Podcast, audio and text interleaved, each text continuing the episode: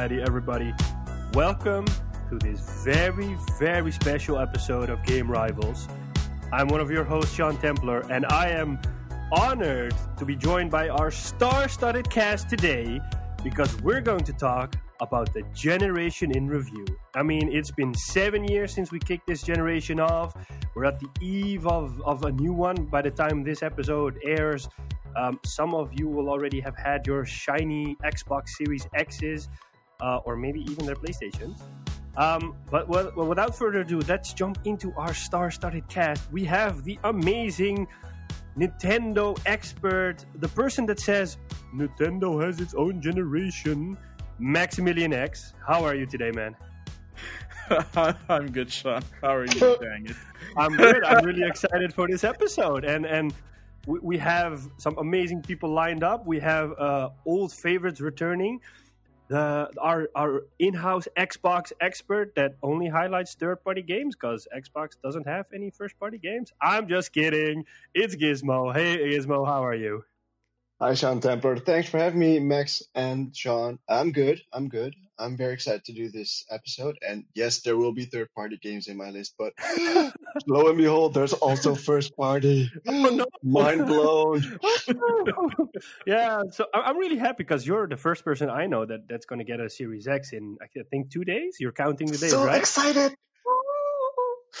all right, all right. And we have our, our, our, our my favorite returning because he's representing my favorite camp, the our Sony representative, uh, the sidekick to not who I am underneath, but what I do that defines me, Batman. Welcome, Robin. Thank you for having me. So I will be doing the opposite as uh, Gizmo is doing. I won't be referring to any third-party titles because I don't need to. and we're gonna have so much fun in this oh, episode. I, have been looking forward to this. So for the viewers at home, how this is going to work is, is we're gonna viewers. We have viewers now. Oh, sorry for the listeners, of course. I'm all in that game show mood, you know, Jeopardy and, and stuff like that. So for oh, the listeners at home, Jeopardy. I know, I know. Yeah. Um. So w- what we did is is we asked all three uh, contestants to come up with a list of top five games that really had an impact on them this generation. So not in general, but like a personal impact. And then um, they also have some runner ups. I heard Robbins is 14, so I don't know we're going to get to all 14, but who knows? Um, so the honor befalls upon Maximilian to kick it off with Nintendo's own generation. So, without further ado, let's jump in, Maximilian. The floor is yours. All right, all right. So, um, yeah, because the generation is not ending for Nintendo because we're only in year four, or yeah, we're going into year four as of March next year. Um, but it has been a really great generation for Nintendo fans. We've had a lot of games come out, um, not just first party, but also third party games, uh, third party ports a lot of fantastic indie titles. I'm going to be talking about a few of them. So if you have any questions, guys, feel free to ask. Um, I'm just going to start off with, you know, what I'm assuming most people have, play, have played um, and is seemingly changing the landscape of open world uh, gaming, which is, of course, uh, Legend of Zelda Breath of the Wild. Which is the first game I picked up with my uh, Switch when I when it launched uh, back in 2017. Nice. And yeah, I mean, I still boot that game up from time to time just to run around the fields, try my hand at some uh, Lynels, um, getting my butt whipped by Lynels, and uh, you know, just roaming around, exploring, just you know, going on horseback rides and going through the fields, climbing mountains, getting to shrines, and it's just a really fun time. And the game looks amazing. Um, it is, of course, a Wii U port, and there have been a lot of Wii U ports. Uh, so the poor Wii U has almost been, um, yeah, devoid of most of its exclusives that came out. Um, yeah. Is it a Wii U port? Isn't it a downgrade from the Switch to the Wii U? Uh, it's not. The Switch version actually runs at a higher uh, at a higher, um, not a higher frame rate. What's the word I'm looking for? Resolution. Higher resolution. Yeah. Yeah, but he's referring to isn't it a do- isn't the Wii Is U the Wii version U a downgrade? downgrade from the? Oh from the no, because it was originally a Wii U game, and then halfway through development, they decided to also port it to the Switch. Basically, the same thing what they did with Twilight Princess back in the GameCube Wii days. Oh, okay. Did not know Yeah, that. So it's a it's a cross generation game, um, but a very good one at that. And at least they, um, if I if my memory serves me right, the DLC was available for both systems. So that was the last DLC that they worked on for the Wii U. Um, we have a we have a mutual friend that played it on the Wii U for like the longest time before he finally bought a Switch and then switched over to Ah, Switch switched version. over. Unintended. Fun not intended. um, but yeah, I mean, this was Nintendo's first foray into HD open world. Um, I mean, they yes, they did port uh, Wind Waker and they ported uh, Twilight Princess to the Wii uh, to the Wii U, but those were not made for the system. They just had some other teams ported over. But as uh, as a actual open world game, um, you know, like a HD open world game, this was their first, and you can really tell that they put a lot of effort in it. Also explains why it took so long, outside of the fact that they were making it for Wii U. And yeah, um, it, I mean, there's so much so much cool stuff that they did there that you don't that you didn't see in other open world games um, until more recently. Um, I mean, like free running, of course, you had in Assassin's Creed, but you couldn't climb everything. You could climb most things as long as it was stippled out by the game. In Breath of the Wild, you can literally climb anything and go anywhere as long as it's not raining. because then you slide down the mountainside. Oh, that's so annoying. Um, it's a good thing that other developers did not looked at that and was like, "That does not look like a good time. Let's not do that." I have to be honest that well, I only played Breath of the Wild briefly, but one thing that stood out for me is that everything just makes sense. So there was there, there was this Exactly, moment in which I just grabbed some fruit and I went to this uh, fireplace and I saw a, a pan on the fire.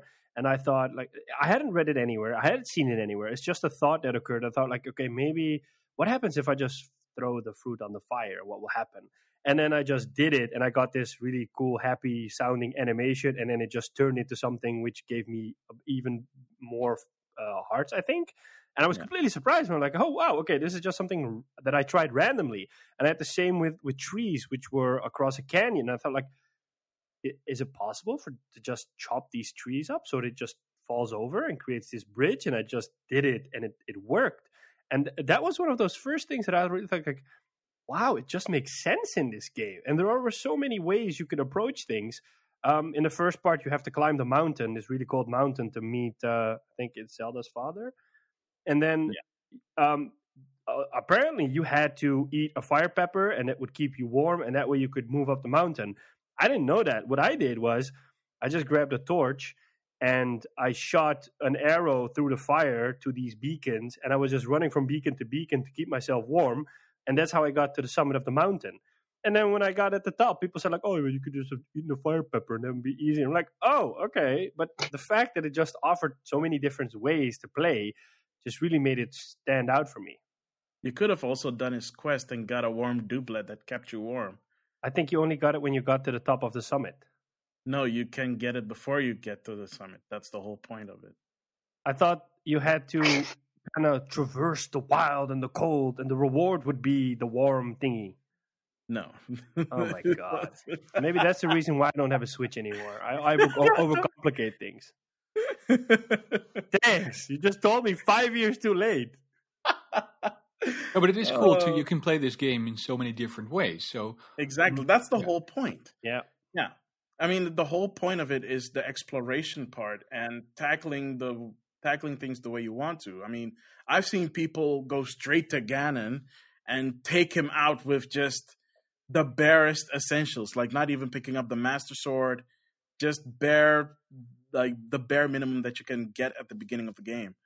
And that's Wow. crazy considering how ridiculously powerful the enemies are at Hyrule Castle, let alone, you know, Calamity Ganon. Yeah. And the whole point of getting to the divine beast is because the divine beast, each of them takes like uh about Fifty percent. fifteen percent of his health. So if you get all four of them, it takes out fifty percent of his health. And yeah, I mean, yeah, I've seen people even get the Master Sword without getting the heart requirements, which is crazy. Uh, apparently, it's possible. I've seen it once. I don't remember what the process is, but the fact that you can do all these things in this game makes it just that much more fun. And it, I mean, I'm, it is. I, I said that when I when I when I played the game when I finished the game is that I hope that a lot of developers take this to heart and see that this is the next logical step for open world games that there's no real limits outside of the size and the scope of the area and we're finally seeing that sort of um, i mean ubisoft is going to be bringing out um, immortals uh, Phoen- uh, Fenyx uh, was it Fenyx rising. Rising. or rising phoenix um dang i wish they could just just kept the gods and monsters that was so much easier title but that one is essentially ubisoft's answer to breath of the wild. There's a lot of similarities between the between the two games outside the fact that one takes place in you know greek mythology another one takes place in a made up land of hyrule. Um but it is it it is a fun time. I took the week off when that game came out and the switch came out.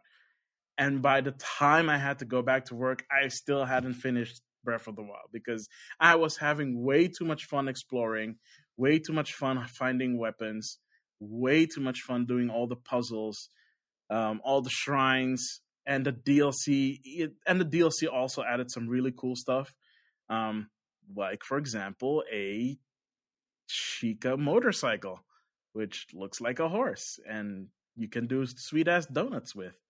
The battle to get that item, however, is probably one of the best boss battles in the entire game, outside of mm, maybe no, no, no. the The battle against Calamity Ganon is still pretty cool because it's in multiple parts. Um, especially the second part when you're outside. Oh, that's so beautiful. And it's it's great. It has great lore building. It's the first Zelda game with voice acting. Um, it has a lot of firsts, and it, it, it's just something that I that that really just brings a smile to my face whenever I play it. Even even when I uh, get upset because a Lynel took me out again, I know that it's not because the game is unfair. I know that I was just not using the right tactics to beat him. Uh, so yeah, Breath of the Wild, ace game, like totally ace. Um, can't wait for Breath of the Wild two. In the meantime, I guess um, Hyrule Warriors. Wow, that was weird. Hyrule Warriors: Age of Calamity has to keep me uh, company for for a little bit longer until that game is finished and uh, ready to release. Somewhere in But, uh, twenty twenty seven or something. Yeah, funny, funny, very funny. I No, have said but- this before, and I think that, and maybe the the situation with the pandemic around the world has changed it. We'll we'll never know, but I think that this holiday season was the perfect moment for Nintendo to release Breath of the Wild 2 because it would take some thunder away from the PlayStation and the Xbox coming out because they would say like, "Hey, but we have this hugely anticipated game. You don't have to buy a next gen console. You can just enjoy it on your Switch or your Switch Lite." And I think that Age of Calamity is that runner up, maybe. But I think that it would have been perfect for Nintendo to release it this holiday season. I'm gonna be honest. I think it was by design because next year is the Zelda franchise's 35th anniversary, and they're doing a lot of celebrating. Um, kind of, sorta, you know, with Mario's 35th anniversary being this year. Um, they even did a little something for Fire Emblem um, for its 30th anniversary, which is coming out in December as well. So I think that if they really were timing it specifically, timing it for the 35th, uh, 35th anniversary of the franchise would be a better fit because then you can do a whole celebration around it and not Yeah. just you know release it just because you want to take away thunder from you know the competition If I may say something about this, maybe this is, uh, yeah, far fetched, but isn't it possible that they will keep this Breath of the Wild 2 as a launch game for the Switch Pro? For the alleged Switch Pro. That's really plausible. It is plausible. Um, I don't know if they're, that's their whole game, but anything's possible these days. We've seen weirder stuff happen, right, guys? Yep. Uh, I think we got great news yesterday by hearing that there's a Mass Effect remaster coming. True. a lot of people were waiting coming- for that one. Except it's not coming to Switch, so I'm pissed off. Oh, Oh, Yeah, because they because they made a whole big stink about oh we're now suddenly going to support the Switch, and But then they just dumped a bunch of the- ports. The game that was supposed to come out this fall was delayed till next year because of the pandemic. Let- Yeah, Let me put it this way because I've I've asked this question multiple times, and now that we have a, a bigger group, to put it that way, Mhm. this the the the thing that that it's lacking for me for the Switch is um, that really big third party support. And I mean, I think Sony and Microsoft both have proven that hey, you can have amazing first party franchises that will carry your console forward, but at the end of the day, you need AAA games from third parties that will kind of push your console forward as well, like a Call of Duty or an Assassin's Creed or or a FIFA. or a FIFA. And I mean, that's some of the things that that the Switch has been, in, at least in my opinion, really been lacking. And it's become this secondary console in which you either buy an Xbox or a PlayStation, and you buy a Switch on the side so you can enjoy those Nintendo things. I just wonder if the Switch hasn't been held back because of that proper third-party AAA support. Not really, considering that people enjoy the ports that come to the Switch. You know, I mean, the whole point of the Switch is that it's a home console whenever you want it to be a home console, but at the same time, you can take it anywhere you want. There's been a lot of games that I've been playing, both first, first and third party, and indie games. I've just been playing anywhere. I mean, even even even Breath of the Wild, like the first, I think the first couple of days, I mostly played it um, while lying in bed because that was the most relaxing thing I could do. and then whenever I put it back on on the base and played it on my TV, I'm like, oh dang, this game is actually really pretty. like I keep forgetting how pretty the game is, and then I put it on my TV, and it's like, oh right, that's why this this system is awesome. I'm So, just gonna ask I mean, there are and peop- Gizmo as well because I know that that's Yeah. your answer, but I think you you both also have a Switch. Yes. Yes. Yes. So, like for you, is it is are you uh, agreeing with what Maximilian is saying, or do you kind of have that? I mean, like I would love to play Assassin's Creed on the go, and I don't have that experience. Or I would love to play the Division on the go, but I don't have that experience. Well, I've considered it multiple times where there is this game that's available for on the Switch and on my PlayStation 4 as well. And most of the times I still opt to go for the PlayStation 4 version because it simply looks better and it performs better. And the games I'd want to play on the go aren't those kind of titles. Those are the kind of titles I want to play on my TV with the big screen and great sound set. Um, so that's why I mostly opt for those versions then. Okay. And you, Gizmo? And for me, it's kind of the same. Like, um, I've heard the the remarks from CD Projekt Projekt Red that they were able to port with The Witcher 3 to the Switch with with a lot of details, but it was still not the same as it was on the Xbox One or or the PS4. Mhm. Um, but it is it it did give you the chance to play it on the go, but it's still not the same um, Experience? detailed experience you can get as you play it on what Robin, Robin said on the PlayStation 4 or the Xbox One. Yeah, in Um, terms of and- visual experience, yeah. Yeah. Yeah, Okay. and and So it doesn't feel like at, I'm at- Yeah, it doesn't at feel like I'm missing for out on anything because Yeah. um, I can still play those games. And like you said, Sean Templar, you, um, the Nintendo Switch is for my is my Nintendo game console, and I play my Nintendo games on that. And for everything else, that's why I've, what I've got my PlayStation for. Okay, that's a fair point. the only thing that they could do is release the Switch Pro and have third-party developers the ability to develop the games on the same level as they do on, in this case, the next gen Series X and, and, and PlayStation 5. Because with with a lot of franchise that brings a lot of money into developers their bank accounts, like a FIFA, like a Madden, or whatever. Gamers on the Switch are really, really on the end of the of the line.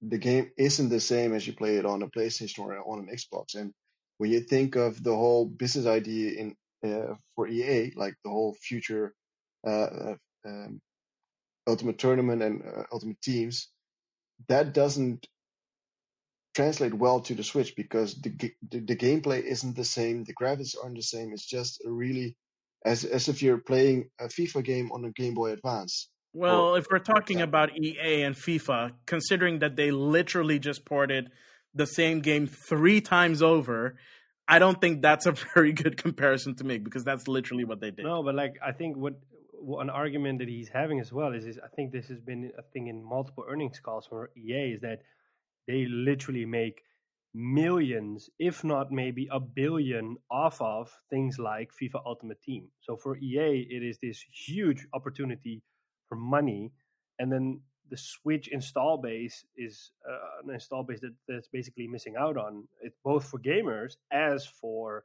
for the install base is almost 70 million. How is that a small install base? No, I'm not saying that the if, install base is no, no, small. No, But if, if, if you look at um, the people playing FIFA on a Switch, it's like this.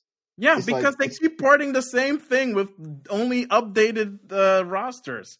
It's not the same game. Because yeah, because, because they're they cheating you for sixty bucks for literally a game that they made back in 2019, or not even 2019, 2018. But still, so they, it, yeah. So of course the, the, the, base is yeah. small.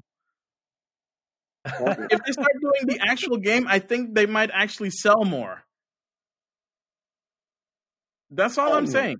Because again, that's why I'm saying like FIFA is not a good example in this case. Because it's literally porting a game from three years ago and just doing a roster update, which is something I've said that they should be doing for years in terms of like just having let, a. Let me put it this way: it's also missing that. out on other. I mean, like on the was it the 3DS that Rockstar made GTA Chinatown Wars, which was a great that game. the regular DS, by the oh, way. The, the regular DS, but like we we haven't got any unique AAA third party games that often on the Switch as well. But I think before we digress and make this into a regular episode, because we're kind of trending towards that, uh, let, us move on with your list, because otherwise. Uh, we're we'll gonna be running this. short on time. Yeah, so I think yeah. the Breath of the Wild is one of your list. Then you have four yeah, more, or one of it. Yeah, I got four more. Okay. Um, yeah. So the next game on that list is uh, Splatoon two. Nice. Um, mostly because I was like totally in love with the first game, and um, I've said this before. I don't know if I've said it on the podcast before, but I actually dabbled in doing live streams for Splatoon. I think there might still be some content on my YouTube channel. Uh, if not on my, I don't think it's on my Twitch channel anymore. But on my own personal YouTube channel, there's still some um, streams that I re-uploaded there, and I had a fun time. It was really fun trying to be a for for for the for the few months that I tried to be a uh, Splatoon streamer on the Wii. it was a fun time. I was hoping to do the same thing, but due to technical difficulties, I was not able to do that.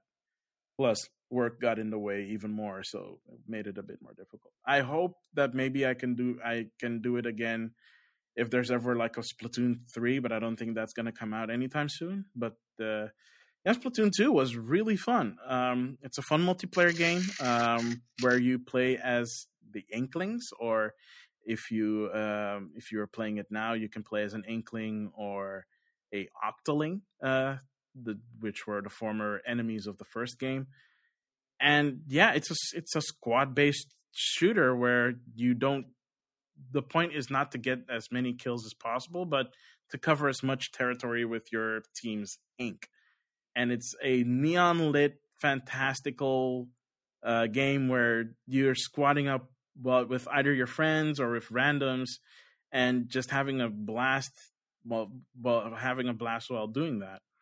And it's a really I mean it's a really fun game. The controls are excellent because they use the, the the unique thing is that they use motion controls for you to aim up and down, but you're still using the right analog stick to look left and right. So you can actually very precisely aim where you need to be, and it's just yeah, it's just a really fun time. They they added uh, even a single player uh, DLC expansion called the Octo expansion, uh, the the Octo expansion. Um, they they they used to do these m- almost monthly things called the Splatfest, where you can um, choose whatever team you're on. So, for example, uh, they had one about condiments. So, are you team ketchup or are you team uh, mustard? I think it was was mustard or ketchup or must um, ketchup and mayonnaise. Oh yeah, it was ketchup and mayonnaise, and they actually colored the ink in those colors. So you had this mayonnaise colored team and this ketchup colored team, and it looks so weird when it all matches up together. It doesn't turn pink or anything. It's just it looks super weird because it has that weird glossy look to it as well because it's ink and um, they had one. They had one Autobots versus Decepticons, which was a really cool one because then you had like this cool Autobot shirt or a Decepticon shirt, which you don't get to keep, unfortunately. Um, and you, yeah, and the single player is just really solid. It teaches you all the the mechanics of the game, all the different weapon types that are in the game. It has a lot of fun, weird characters. I mean, one of them is uh, one of them is a, what is it again? A mussel called Sheldon, who uh, makes your weapons. Um, there's this uh, tempura fried tempura fried shrimp who sells you food. um, who used to, by the way, in the first game, he used to sell you shoes, but now that's being handled by someone else. Um, yeah, it's just a fun game with a lot of fun characters in there. Um, if you haven't played Splatoon two already, it's worth it's worth it. Um, if you want to play something multiplayer, fun, and not you know all killy killy the whole time. Because when you get splatted, you just killy killy. You you just explode into an ink blob and then respawn later. So yeah, it's fun times. It's fun times. Um, yeah, the the uh, the third game on my list. Um, of course, if I don't mention it, people are going to talk about it. Like, why didn't you mention it? I'm sure there are a lot of games that people are going to be like, why didn't you talk about this and why did you talk about that? We don't have a lot of time. The next game, obviously, is Smash Brothers Ultimate. Um, as a lifelong Nintendo fan, but now also going into this generation, Ultimate is it it holds up to its name so much it's ridiculous. Because when they announced it, and when they said every character that was ever in the game is back, people lost their minds. I lost my mind. Like I went insane because I was seeing because the, they made the best trailer ever, and I stand by this. It's probably still like this generation's best reveal trailer ever, and I can still go back to that trailer and still get that feeling of. Oh snap! Those mad lads did it. Sakurai-san did it, and he got everyone and then the DLC happened. The first fighter pass happened, and it was great. The second fighter pass, however, I'm still kind of mixed over. I mean, I wasn't looking forward to ever having to see the game include any kind of Minecraft reference, but here we are. It's 2020 and the world is upside down.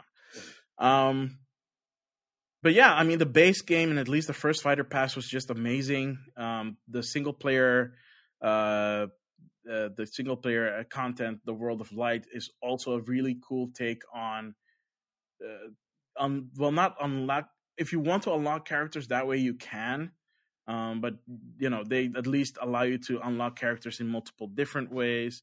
Every character plays uniquely.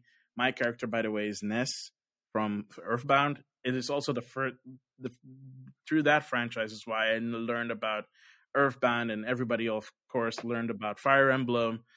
Um, people kind of kind of nag that there are way too many Fire Emblem characters in there, but yeah, it's fine. I mean, granted, most of them use their use swords, so people are like, "Oh, this is just Fire Emblem Sword Fighter." It's like, yeah, I'm okay with that. they're cool characters, you know. I mean, they're fun characters in in in, uh, in, Fire Emblem, and yeah, if they get res- represented, then so be it. Um, it's also cool to see the third party characters being represented. You know, you got Sonic in there, you got Mega Man in there, Solid you got Snake. Solid Snake in there. That one was crazy. That's still crazy to this day. That Yeah, Snake is. I don't understand why they did it, but I'm happy that It's a- Well, uh, Kojima was uh, just like most people a big fan of Smash, and if it was up to him, he would have been in Smash in Melee, but they couldn't work the details out. That's why he was in Brawl.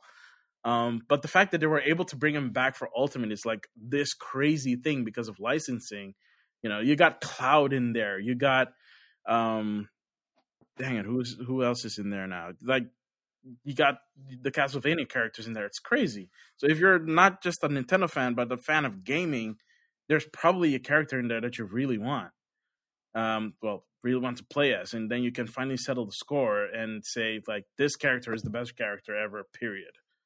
Um. So yeah, that's Smash. Um. Yeah, I'm running out of time, so I'm just gonna go through this a little bit quicker, if you guys don't mind. Um, of course, on the list, I had to put Mar- Super Mario Odyssey on here. Um, probably the best 3D Mario game, bar none. And that's saying a lot considering that my favorite one was Galaxy and its sequel. Um, you can play that now as well on the Switch. Uh, well, at least the first one, not the second one. Seriously, Nintendo, what the hell? But yeah, Super Mario Odyssey, fun time. Like the most fun that I've had playing a Mario game in a really long time. Um, not that I'm dissing on like the new Super Mario Brothers series, but it's not the same. Uh, and the last game that I want to talk about a little bit more is Fire Emblem Three Houses, which is, um, well, not the not not it coming to prominence, of course, but Fire Emblem Three Houses is a very unique game in its own right because of how it works. You have three main houses, as the title entails, that you can actually follow. Um, you as the main character. This is the first. Uh, this is not the first time that you are in the game as a character of its own. You, you know, own customized character. But this is the first time that um, you are very integral to the story because it kind of sorta revolves around you, but also revolves around the three houses of the kingdom. Um, and it's just a really it's a really fun time. You learn about the, all the characters so much. You get your favorites. Um, you get to the only thing that I'm missing, unfortunately, is that even though this game has a time skip like previous games had, it's only a very small time skip, uh, and people's and people like just turn dark, as in people had dark backstories, and you learn about it as you play through the game. And then when the time skip happens they have given into whatever it is that was in their past to shape them into the people that they are then. And it's just and in some cases it's just really sad because you grow to love them because in this game you are their professor in the school that they attend so when you suddenly have to face them in the battlefield for reals and not just in a um, in a skirmish you have to kill them or hope that you can recruit them. Can they The ones die? Yeah, like as yeah, because the Fire Emblem franchise is you know, made famous by permadeath. Uh oh. I mean, you now have the casual mode so that you can, if, whenever characters die, they can come back unless it's story related, and then they die for reals. But if you're playing that, then I don't know why you're playing Fire Emblem. You have to play classic mode or higher. Um, I played the classic mode, of course. I tried playing it on a uh, um, on on a higher di- on the high on the on the hard difficulty mode. People are like, "Oh, hard difficulty mode is not that hard." Yeah, until you get past the first the the, the time skip, and then it's all resetting the whole time whenever a character dies. And you're like, I didn't want to kill this character. I didn't want this character to die. Reset, and then I was like, you know what? I'm just gonna play on normal. I want to finish the story and get it over with. So I did that, and then they in, they did introduce a um, uh, malevolence level, so a level higher than hard. And people are like, "Yeah, this is the challenge I want." I'm like, "You're all a bunch of misogynists, man. what is wrong with you people?" But I must say, Yeah. uh, permadeath adds something unique. I haven't played Fire Emblem, but I'm I'm playing Watch Dogs Legion now, and that has a permadeath option, and I have it on, and it just adds this completely different layer of, I would say, caution to the game instead of just going out guns blazing. So I can't imagine that it's pretty cool in that game in uh, Fire. Oh, Emblem. yeah, yeah. I mean, if you've played any Fire Emblem game, then then you've experienced permadeath multiple times before. but with the more recent games, they also added the casual mode so that they can get more players to play it and actually finish a game without you know them losing their favorite characters because you get really attached to some of these characters. And some of these games you can actually marry the characters, and in some of them you actually have a big enough time skip that you actually have kids, or in one case your kids come from the future to save the present. That sounds like Yeah. something out of Dragon Ball Z.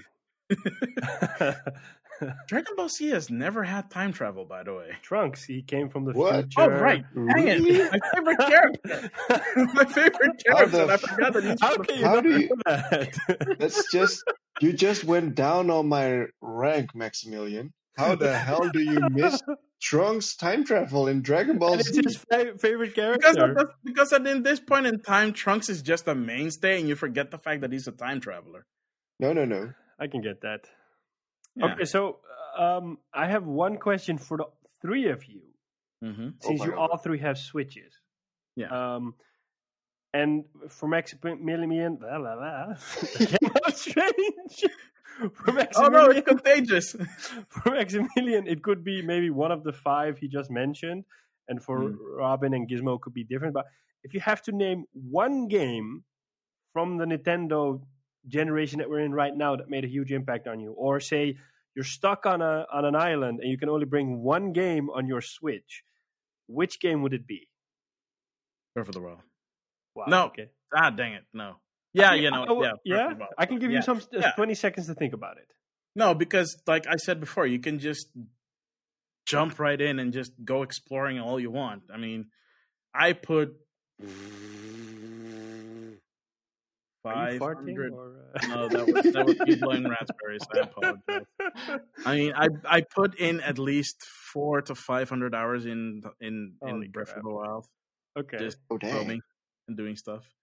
And And that that does not, by the way, include Master Quest, which is insane. By the way, kudos to those that can actually finish Master Mode because that is so difficult. okay, so it's Breath of the Wild for you, Gizmo. It's kind of cheating because they are remasters, but I would go for uh, Bayonetta one and two. Oh, nice yeah, pick, good nice one, pick, good yeah. uh, because uh, I I played Bayon- Bayonetta one on the 360 and it I really enjoyed the game and when it came as a bundle to the Switch, I just saw it as a perfect opportunity to play that game on the go as well as on a big screen. And when you're stuck on an island, yeah, you want to have to have something to look at and Link is fine and all, but I'm sorry. I'm sorry. I just I, I just find it funny that that's your reasoning because you want something pretty to look at. no, but Not But not. I from mean, that, it's, not that it's, there's it's a anything good wrong game. with It's, that. it's from Platinum Games, and I really enjoyed. it's a Tales really beautiful Platinum. game. If I mean graphically, I just I know what you mean. From graphics point of view, it's it's really stylish and really nice. And it's Um, quick. Like it, the the action and and the gameplay is so um yeah, almost Devil May Cry like uh well, it is level. basic. It, it is basic. Well, basically from the same team. So Yeah. Sim- well, similar members from the team. Yeah, but yeah, I, I really like I really liked one, and I'm still finishing up two. But that would be my go-to game on on the Switch. Nice. And you, Robin? Yeah, I, I, sh- I should say um, I should say Breath of the Wild, but I'm not going to. I'm going to be saying Animal Crossing since we'll be staying on an Ah. island, and I should be saying that one.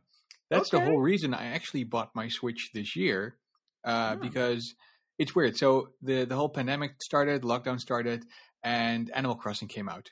And I've played the Animal Crossing games in the past, but I did didn't own a Switch. And my wife asked me, "Well, what what's that Animal Crossing thing?" And I started explaining to her.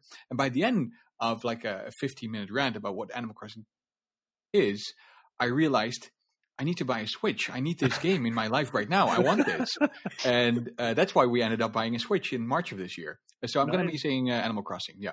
Okay, Nice. nice. Nice. Um, it's Anything you would want to play on the Switch? I think I'd have to go, and uh, this is kind of like the the wild card because uh, maybe like a, a, a childhood uh, memory. I think I'd have to go with Pokemon because I used to play Pokemon Red on the Game Boy Pocket. I never was able to finish it, but I mean, growing up watching Pokemon on TV and then having Pokemon Red, and you know, I was a huge Charmander fan. I wanted to get that Charizard, so to be able to uh, relive that memory in a way was was really nice. Um, I, I had a uh, people know that listen to the podcast. I had two switches in separate times, and both sold them off, unfortunately. And I've been really doubting to buy a switch again uh, but I'm trying to hold myself because hopefully there will be a nice shiny box standing next to my TV in a couple of weeks. But uh, yeah, I think a it'd big be shiny monolith. yeah, yeah. So I, I, think it'd be Pokemon, and I, I, have to honestly say, I mean, like we make a lot of fun, or at least I make a lot of fun about Nintendo. But Nintendo has had some amazing games this generation. I think it's a great time to be a Nintendo gamer, and the fact that they kind of do their own thing um, only makes it better to be a Nintendo gamer because you get far more unique experiences for the Switch. Um, and not just from not just from Nintendo themselves, but the thing that has been shining on Nintendo, on Nintendo Switch and before that on the Wii U were the indie titles. Yep. Um, I'm just going to mention a few of them. These are my honorable mentions. By the way, they're pretty much all indie titles. Um, the Shantae games in general. It doesn't matter which Shantae game that you play on the Switch. They're all good games by WayForward. Love those guys. They do an awesome job with like 2D platformers or Metroidvanias, as some people like to call them. Um, uh, you know, dang it, what's it called again? It has such a long title, and I, what I hate bringing uh, the up. Crypt of the Necromancer. That yeah, game. Cadence of Hyrule. Yeah, Cadence of Hyrule long ass title, but love that game. It's one of the more unique rhythm games that I've played. But Crypt of the Necrodancer, the the the, the Legend of Zelda variant, is so much fun. Um, outside of that, of course, uh, Shovel Knight. Um, full disclaimer: I was a Kickstarter backer on Shovel Knight. I was also a Kickstarter backer of one of the Shantae games. Um, so also that. Um, I also mentioned a few things. If you go to our Instagram, um, we also do like um, get a generation review there. That's where this idea came from. And I also mentioned Snake Pass, which is I know a multiplayer, a multi-platform title, but it is so much fun to play it on the Switch with the uh, HD Rumble. So you know, if you haven't checked that one out yet, check that one out as well. Um, and yeah, th- those are just a few of my uh, honorable mentions. Uh, the there's way too much if I if I were to go on and on. People should tune into our Instagram to see more about them. I think in the coming weeks. Yeah, definitely. Nice. Shameless self promotion there. cool. On that note, thank you. We will be right back with our second segment Xbox.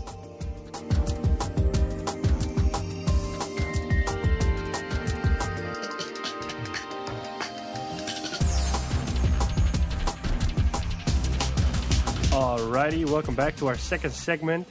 We're heading into the land of the Xbox, in where a man in a green space suit has been floating around, and people have always been telling him, "Finish the fight, Chief." Well, he's not going to finish the fight this year because his ass got pushed into 2021. But I still hope that Gizmo has some us. resist. I just, I just see that big Monty Python foot just pushing him. In. Sorry, that wasn't. Uh, uh, no, no, no. But honestly, Xbox is, I think. Um, I'm gonna say, I'm gonna be honest with this. Xbox is really, really playing it well. They're playing the long game, which is a really smart thing to do. Their whole idea around Game Pass and and XCloud and gaming available on all platforms is a really smart one. Um, from a business point of view, they will make gazillions. Um, and and uh, now, I mean, they did the Bethesda takeover they're they're kind of lacking in the games. But I, have said this to you all. Like I think in two or three years' time, we will have this huge fight going on, and at, at the end of the day, the people that will win are not the companies but the gamers. Um, so without further ado, it's uh, the floor is yours, Gizmo. Thank you, Sean Templar. Um, so um, just to tell this outright, I don't play Halo. Okay, then we just need to kick you off and find somebody. we'll kick you into 2021 with your chief together. Why would you do that? He's a unique unicorn. He's someone who's not constantly going about first. Per- wait, you. Okay, but this, I think this is a fun shooters, fact that he needs to that we need to go Yeah. into just really quickly. I think he's the only person I have ever met in my life that ha- that gets motion sickness from playing first-person shooters. Oh, oh no, there are people that have that. Yeah, I For- know, but for a I've longer never met, met one, and he is the only person I know that has that. So when he first told me, I'm like, "Get out of here!" It's like, "No, no, no, I can't play first-person shooters for a long time. It gets me dizzy." I'm like, Ah. "What?" Wait, Yeah. have you tried VR? Yeah, I tried VR. I can do that because the thing is, when I move my head, the the view moves with me. But with first oh, person Okay. shooter, it doesn't, and then my head goes like, "What the hell are you doing?" Okay. oh. Fair, So fair. that's why I, I don't play Halo. I ha- I have played it, like I've played Halo Three on multiplayer, but I'm not able to do that for longer than an hour or maybe one hour, So one and a oh, half does that hours also tops. mean that but- Call of Duty is also not on your list? Nope, nope. I I've think played that's Call of actually Duty. good because he can give Yeah. us a I've, unique perspective. I've played Call of Duty Black Ops multiplayer once in a while, but then again, not longer than for one and a, one and a half hours because then my my head explodes and I really have to take, I have to sit back and then play FIFA or something. But Okay. um, yeah. So uh, thank you for the intro about not having any first party games for the Xbox. Uh, but my my list does com- compile more or less about third party games, and the one I want to kick off with is actually uh, a monolith game from uh, 2014 already, Middle Earth: Shadow of Mordor. oh, I love that game. Yeah, yeah, it was one of the uh, for me it was one of the sleeper hits from the beginning beginnings of the current generations because um, yeah, I love Lord of the Rings and um, and the trailers that they showed were already blowing my mind.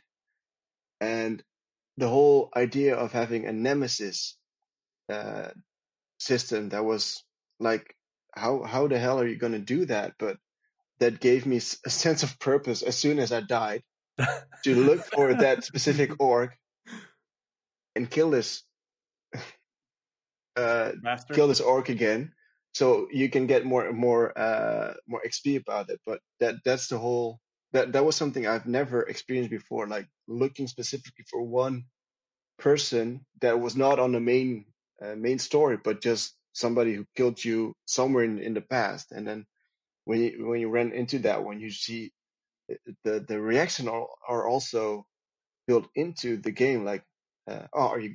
One of the reactions is, is something like, oh, are you back again for another kill? And that was something that was so unheard of at that time. And uh, yeah, I was I was still pretty much unheard of even now. Yeah, but Yeah. that that's one of those. I, I've I s- know that there was recently a game that that came out. I I sorry, I'm flaking on the name, but that game also has a kind of nemesis system in it, and I think it's the first game ever to have it outside of you know the Shadow of Mordor uh, games. Yeah, because a lot of people were expecting this to be one of those features that gets copied into all sorts of games, but it, it didn't. And that's kind of what made the game unique. yeah. Mhm. And um, so that was one of the things that, that blew me away, like the Nemesis system, Lord of the Rings, and The combat was really nice as well. It was kind of that Arkham Knight, Arkham Asylum uh, Yeah, style. it- I love that. yeah, Yeah. it was a mix between uh, Assassin's Creed and the Arkham games, which is like um, the flow was really Arkham series like, and the dodging was uh, Assassin's Creed. For me, it was like the perfect combo, and um, Monolith being a Warner Brothers studio, all had the the expertise from Warner Brothers Montreal, of course, because they did Batman Arkham Origins. Uh, but the way they implemented the dodge system from Assassin's Creed was like perfect for me. Um, and yeah, so that is my. Uh, it's a random uh, list, so that that's okay. one of my five. So, Um, if I the can, if I second can ask, one- so before you go to the second one, why uh, are, do you, are you mentioning Shadow of Mordor and not Shadow of War? Just out of curiosity. Oh yeah, that's a good one because I don't like grinding. yeah, yeah, yeah, yeah, yeah. He makes a good point there. yeah. Yeah, I mean, that- I haven't played. I haven't played it either, but I heard that that was not a that was not a fun time. I never Basically, understood why took they did everything it. that they thought was good, and then they threw the good stuff out the window. Yeah, but No, it's no, no, almost they- at the end of the game that the grinding happens, and there's no really clear explanation as to why you have the grind. but you do have to do that because Yeah. otherwise your ass gets kicked. I, All I over the stopped place. doing it. I eventually Yeah. just quit doing it, and I just looked up the ending on YouTube because I didn't feel like doing the grind. Same for me. And and uh, graphically, they didn't improve that much because the first game was already very impressive when hmm when you stood up on top of those. Uh, uh, yeah, what was it called? Like those towers that you have to cleanse from from uh, Sauron. You mean And- like the Ubisoft towers to unlock the rest of the map? Yes, that one. if you if you- if you if you were on top of those towers and you looked into the the uh, to to the farther places of, the map, it's like holy shit, that's impressive, and and Mhm. that's just still the same on Shadow of War, but um, yeah, I've I've put Shadow of War on this list because that was the first game that blew me away in that sense. I had the Um, same thing. And on to the next one is also one of it was a game in the launch window from the Xbox One as well, and it's Sunset Overdrive. Oh, nice. And um, yeah, all I can say about this game is is, is it's over the top. Um, I think it's the last game Insomniac produced for a, a non-Sony console before it was bought by Sony. That was, I think, the first game in years that they made for a non-Sony console as well. and it was the last one is immediately, but still. Um, but No, they also had that submarine game that came out on PC. Did they? oh yeah, that submarine game. Was a VR game? I think they did- No, also did it's some not- VR it's- it- stuff. It's it's essentially an indie title because it was made, um, I think with one of the developers' kids who had an idea, and they and they basically tooled it and made it into a, I forget what the game's the name. Oh, that's nice. I did not know that. Yeah, it, it's. I mean, it's a really sweet game, and it's very nice from what I heard. I, I think I bought it, but I haven't played it yet. Um, that's why I'm forgetting the name. It's al- also a couple of years ago, but they brought out like this small little indie title. So I It don't says think here that they around. made a an uh, a Oculus Rift game called Edge of Nowhere, and it came out in 2016. Hmm. Okay, so it wasn't the last game for a non-Sony console. Or Yeah. Stormland is also a VR game that they made. Um, When, when were they bought by Sony, by the way? last year. Oh, this year or last year? last year. Last year. Ah. Yeah. But again, um, Sunset Overdrive it was a really fun game to play. It was over the top, like you could not imagine. And um, the thing is, when I look back at the game, I really see uh, where Spider-Man got its um, traversing from.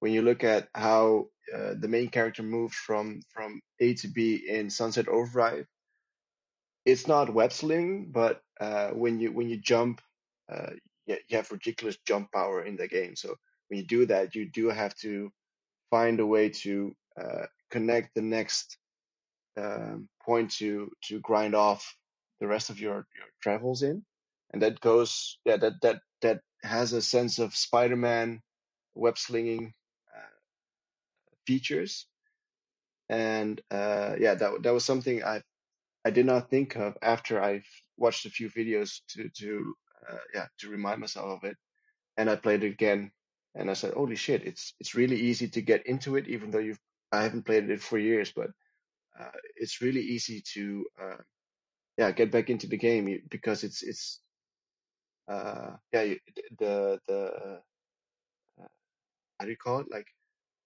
there there's no steep learning curve in that in that sense, Nice. Yeah.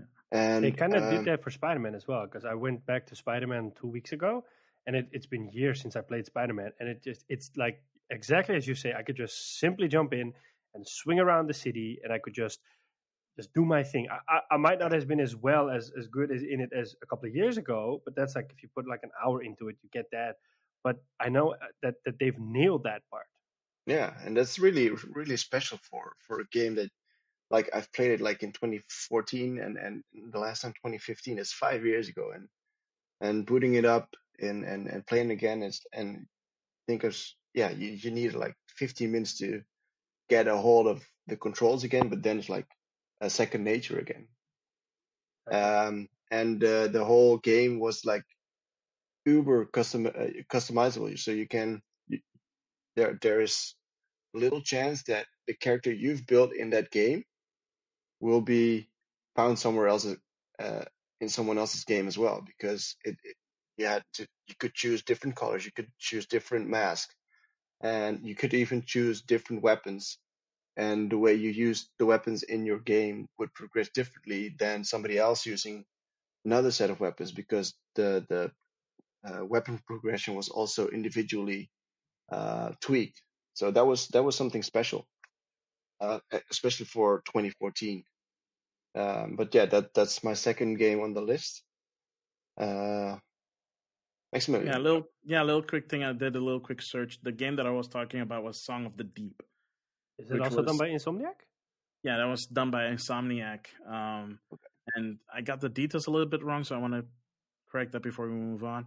Um, it was uh, the chief creative officer, uh, Brian Hastings, uh, wanted to make a. It was a passion project for him because he wanted to make a game where uh, there was the lead character was a was a was a heroine, so that his daughter could look up to that character and be like, you know, see, like she could she could save she could save the world too in her own unique way. Um, oh, that's sweet. That's nice. Yeah, it's really sweet. I mean, that one is also a multi-platform game. It came out in July 2016, so it came out for Windows PC, PlayStation 4, and uh, Xbox One. So yeah, also one of those Metroidvania games. Um, mm. Yeah, at least I mean, yeah, I mean, we're never gonna see any more Insomniac games appear on any other platforms except for PlayStation. But considering the pedigree that's there, um, I don't think yeah, that's a really cool. bad thing, though. I'm biased. but yeah, at least uh, at least you got Sunset Overdrive out of it, and I always I always thought it well it looked like a really fun, flashy game, which around that time when it came out, it reminded me a lot. Of, I'm sorry, it reminded me a lot of Splatoon at the time because of because of all those uh, those uh, soda zombies that explode. Yeah. It, it, it was really a game that didn't think of itself like being super serious. It was like a really fun game, over the top, and just have fun with it. And um, yeah, uh, something that uh, one of the videos I've watched again mentioned, it was like breaking the fourth wall a lot of times during the game. Like, uh, so the game starts out basically as you're a guy on a festival working, uh, picking up the garbage from the floor from all the festival goers. And one of the missions in the game is you picking up garbage again for whatever reason. And you, you hear yourself saying like, I started the game, literally, I started the game, grab, picking up trash. I'm doing this again in the game, picking up trash. It doesn't seem I'm moving forward in any way. It's like, nice. So that's, that's really something that, uh, I don't see a lot of in games, like taking itself not so serious and, and just play with the fourth wall and, and Deadpool being... is maybe the only game that does that. One of the few games that yeah. does it well. Yeah. But that that's because Deadpool, of course, itself is yeah, yeah, not adhering to having a fourth wall and everything. Yeah, I think there's comics already. The funny thing is, is that I, am not 100 percent sure, but I think the rights to Sunset Overdrive are owned by Insomniac themselves, because that's been uh, a rumor that's been floating around for a while now. Is that um, Insomniac or Sony is going to stick it to Microsoft and make a Sunset Overdrive 2, which will be exclusive on PlayStation. Um, that would be kind of ironic.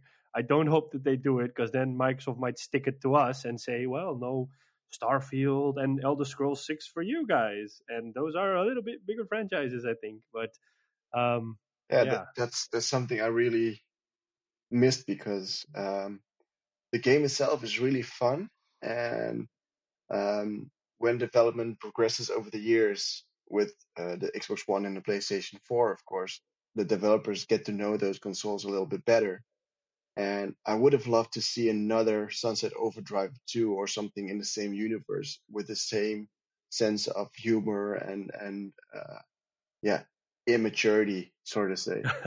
Well, considering the fact that Microsoft published the game, so I'm I'm pretty sure that they own the rights to the to the IP, or at least the publishing rights to the IP. Um, unless they work out a deal, I don't think we're gonna see a Sunset Overdrive two on PlayStation anytime soon. They could pull a From Software and do a Dark Souls because Demon's Souls is literally owned by Sony. That's why From Software could never make another Demon's Souls again. And that's why they made Dark Souls with uh, Bandai Namco. So Bandai Namco, if I'm not mistaken, owns the Dark Souls IP, and while Sony owns So Sony should have come up with uh, Sundown Medium Drive. Sunrise Hey, uh, Overdrive. As long as uh, as, lo- as long as they can get around the copyright for the game, yeah, I'm pretty sure they could do that if they want. Yeah. If they wanted to. I, I, I, when you look at Insomniac, it's like, why not? Like, I think they have their hands full on on both Spider-Man 2, so not Miles Morales, but Spider-Man 2, yeah, yeah, yeah. and also Ratchet and Clank. And I, I do kind of hope that this generation, same goes for Naughty Dog, that they'll just come up with new IPs instead of just continue on what they have. So who knows? I mean, open Oh. world games have been taking up a lot more uh, space in in gaming this generation more than ever. Yeah, and, and Sunset Overdrive was in essence an open world game. Even though it wasn't a really big open world, it was an open world game. Yeah. Mhm. Um, yeah, so that's my second game. And on to my third game. Um, and that's kind of an indie platformer. Maybe you've heard of it, Ori and the Blind Forest. That game is really nice. and um, yeah, it.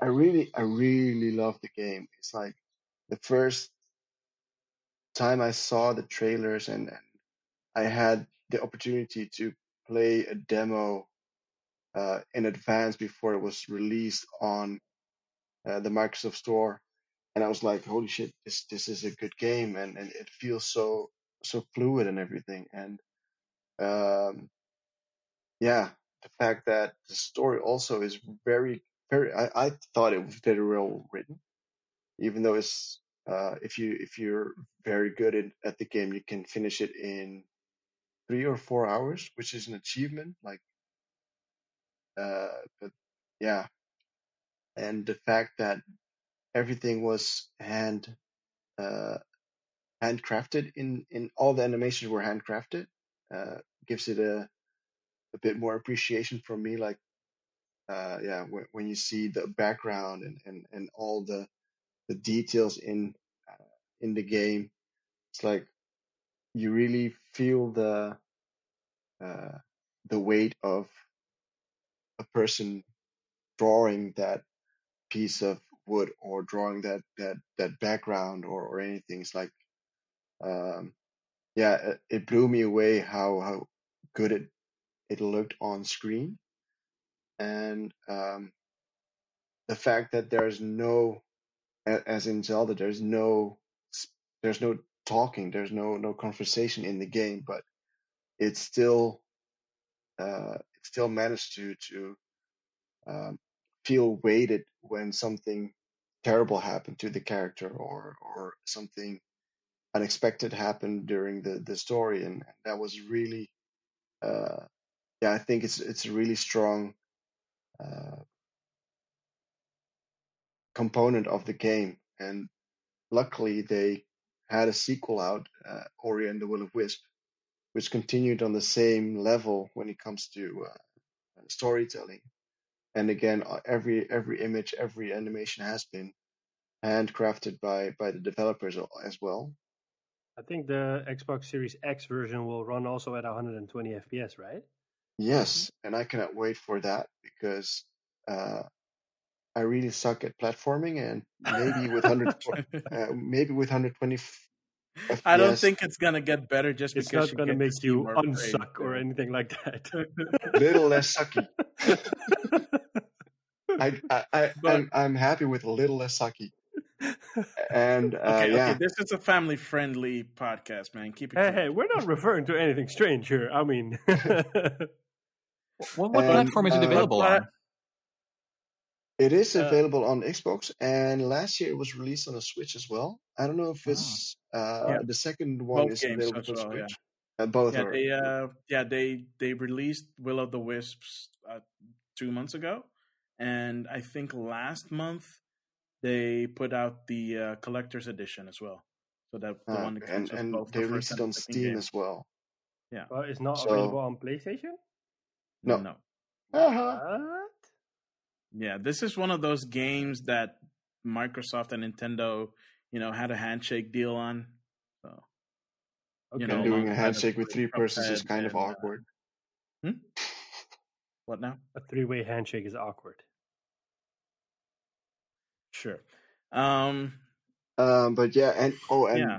not forgetting to mention the the soundtrack. Like as I mentioned, there's no there's no dialogue in the game, so the soundtrack has to carry the game. And um, yeah, both in in the Blind Forest and Will of the Wisp, um, they nailed it like head on because uh, yeah, they use they use real orchestras to record all the soundtracks and and um, that that really really adds a, a, another dimension to to the game as well. So uh, The game has amazing atmosphere. yeah, definitely. Yeah. I I played the the demo on on my Switch uh, for for uh, Blind Forest when that game came out, and I'm like, wow, this is I'm I'm still surprised that the game is running on Switch as smooth as it is. And they and I know that that Digital Foundry did a piece on how they ported because they did the port work themselves. They didn't do it wasn't No. like a, a port studio that did it. They did it themselves, and they want they made a F conscientious effort into doing the port themselves so that they know that the game will run as best as it can on Switch. So you know, kudos to that. Kudos to Microsoft allowing allowing them to do that. Um, I know they're an indie developer, um, and And they did Honestly- announce a new. T- uh, they they did announce they're working on a new IP, so I cannot wait for Oh. Moon Studios to show us what they're working on. Because if I'm- if it's going to be the same attention. quality as Ori, and um, it's it's going to be uh it's going to be oh, winner. they've they've proven themselves three times over at this point. So yeah, Yeah. I'm curious about that. I'm I'm curious to see how, how that is uh, gonna turn out.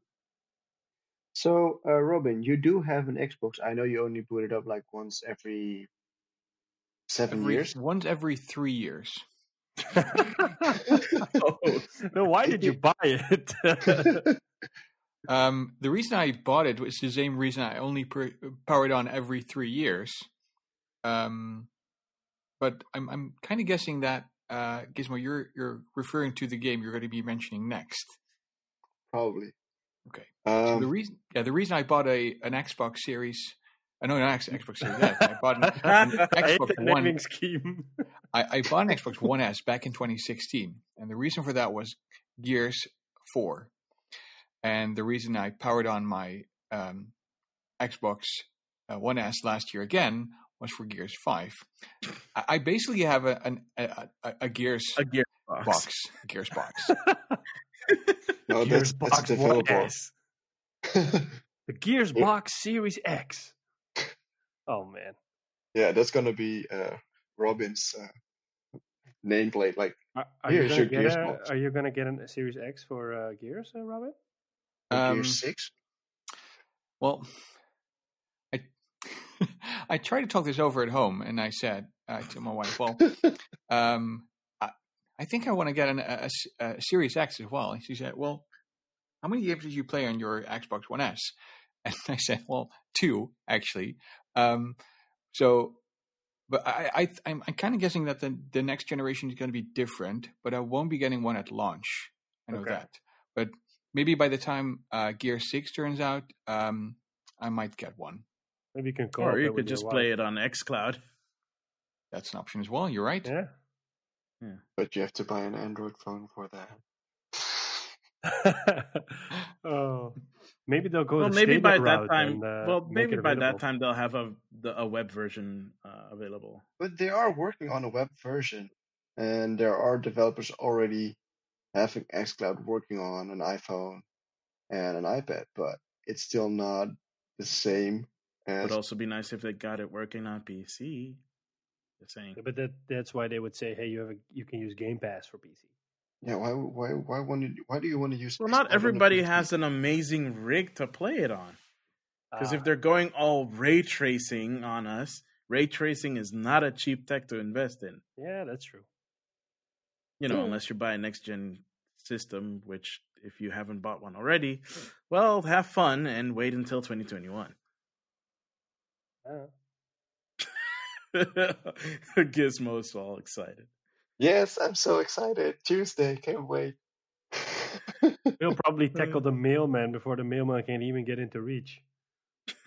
as soon as I see the the the the van, Boston L van. I'll like sprint outside, like you're here, get out. Otherwise, I'm gonna open up the door myself. I think the the postal worker's just gonna screech away because he's not. I think I think they're gonna have like the weirdest round on Tuesday. Like my bus is filled with only one type of box. What the f is going on? And every time they open up the door, they see like a nerd opening. Oh, it's like, oh, I see a pattern. well, considering you can't buy it anywhere in the stores, that's literally the only way you're gonna get it. Yeah. Either that or pick it up in the store where you pre-ordered it. Yeah. So, so two Yeah. games So- left, or three games left. so the Uh, game. So your number. So your number three or four game Right. is what? Gears four or five or both? No, no, no. My my my number four game is Gears Five. Okay. Thanks Why for five over four? Yeah, Gears Five over four because uh, basically only because of one thing, and that is they stepped away from the Phoenix family. Didn't they do that with Judgment? No, it wasn't Judgment. Somewhere, yeah, but Judgment isn't. Yeah, it's it's of course canon and it's it's a prequel, but Ah, it's okay. not it's not Gears one, two, three, and then Judgment is before one, then four, five, and Gears one, two, three, four all revolve around the Phoenix name. Like one, two, three is Marcus, four is JD, and Gears five. JD is there, but the main character is Kate Diaz. And because of that, I've picked four. Uh, uh, I've picked five A woman four. cog. Okay. And, She's a uh, badass. Yeah, I, yeah. You, yes, you can tell. I have no race in the Gears series. I've played. I've played one back in the day, like a little bit with uh, with, with my uh, with my buddy Prof, and like that's about it. Uh, yeah. So um, that's that's why Gears Five is my number 4 Mm-hmm. If I can quickly Uh, add to Gears 4 then, because um, if I think about this generation for the Xbox, like I said, I've basically, basically played two games on my Xbox, uh, but Gears 4 really blew me away um, because I really like the fact that they stuck to the uh, Phoenix family, and I really like the the way they. It, it was kind of a soft reboot, and they. Um, uh, I know it's it's a new studio, but this game went. Um, I'm kind of a sucker for time uh, time skips, where a story is you get a time skip and uh, you get new a new generation, um, and I really like those kinds of stories, and I really like to see those old faces again in the game.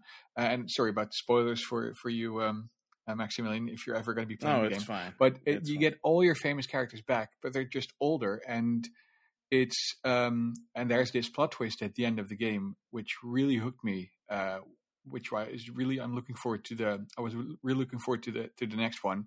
Um, have they announced is it's going to be trilogy or is it? Uh, no, they they're gonna have Gear Six, but yes. uh, they don't. Will I don't know if it's gonna be series? trilogy. I don't know because uh, I don't think so because the story of Kate Diaz I don't see it being finished in just one game. No. Okay. So I do feel that they have to continue it a bit further than Gear 6, or it has to be a game that's going to be so long that has never been done in a Gear series, but No. I don't But think There's that. always. DLC. Gears 3 ended at a really good point for the game. It, it basically ended the series, and they found a proper way to continue the story in Gears 4. Um, and it was really fun to see those characters return. And I'm, yeah, I'm, although, like I said, I've only played two games on my Xbox, um, I have no regret buying an Xbox for those two games. I'll be Uh, honest okay. with you. I had an Xbox Series. I had an Xbox One S. Great naming, guys. Yeah, I mean, the guy that came up with that stuff. Wow, you get you need to get a raise, man. Because, anyways, I had a Xbox One S, and I played Forza Horizon on it, and I played uh, Rise of Rome on it, and those games were awesome. And and then after that, I really didn't touch it. Um, so I kind of do understand why Robin is booting it up once in a while, but you know there are some pretty good games out there. I don't know if everybody anybody played Ryse: Son of Rome, but that game is just so awesome. Yeah, it, Ryse: Son of Rome is like um, the Order 1886 from Yeah. Microsoft. Yeah, Like, exactly. Really awesome, really good, but really like beautiful. o- over in like you blink twice with your eyes gone. Yep, yep. I don't like how that's a theme. Uh, it's not a bad thing. I mean, the game was. Re- I mean, it's still one. I saw it on PC the other day, and it just still looks amazing for a seven-year-old game. Who who was the developer on that again? Crytek. Right, right, right. Yeah, they do have Well- a name of putting out games that look look really good for Yeah, builds A that are not time. possible. Yeah. yeah.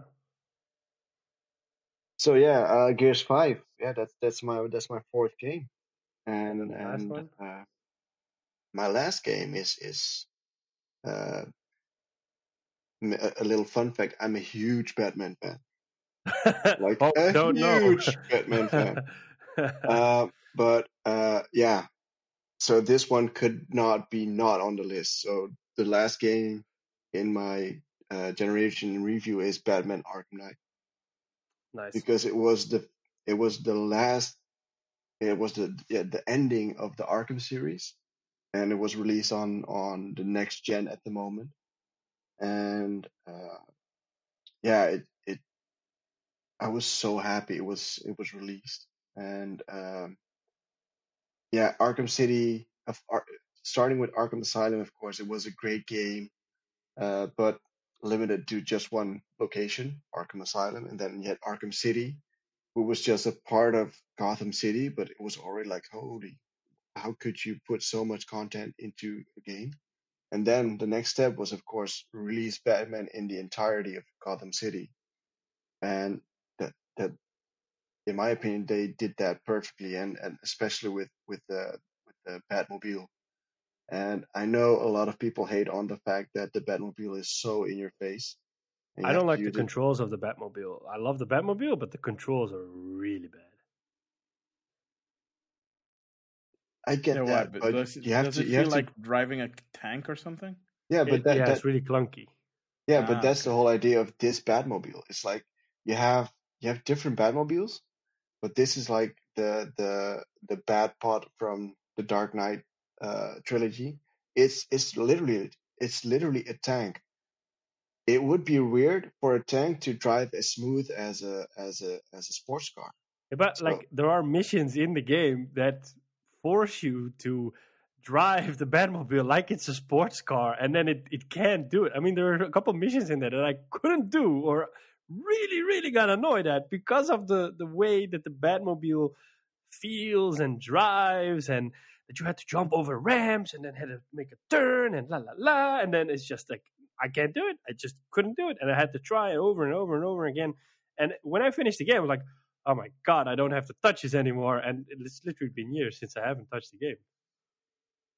Well, I wasn't that annoyed with the Batmobile because Okay, I really good. loved it, and I think I'm just one of the two people in the world who who think that way.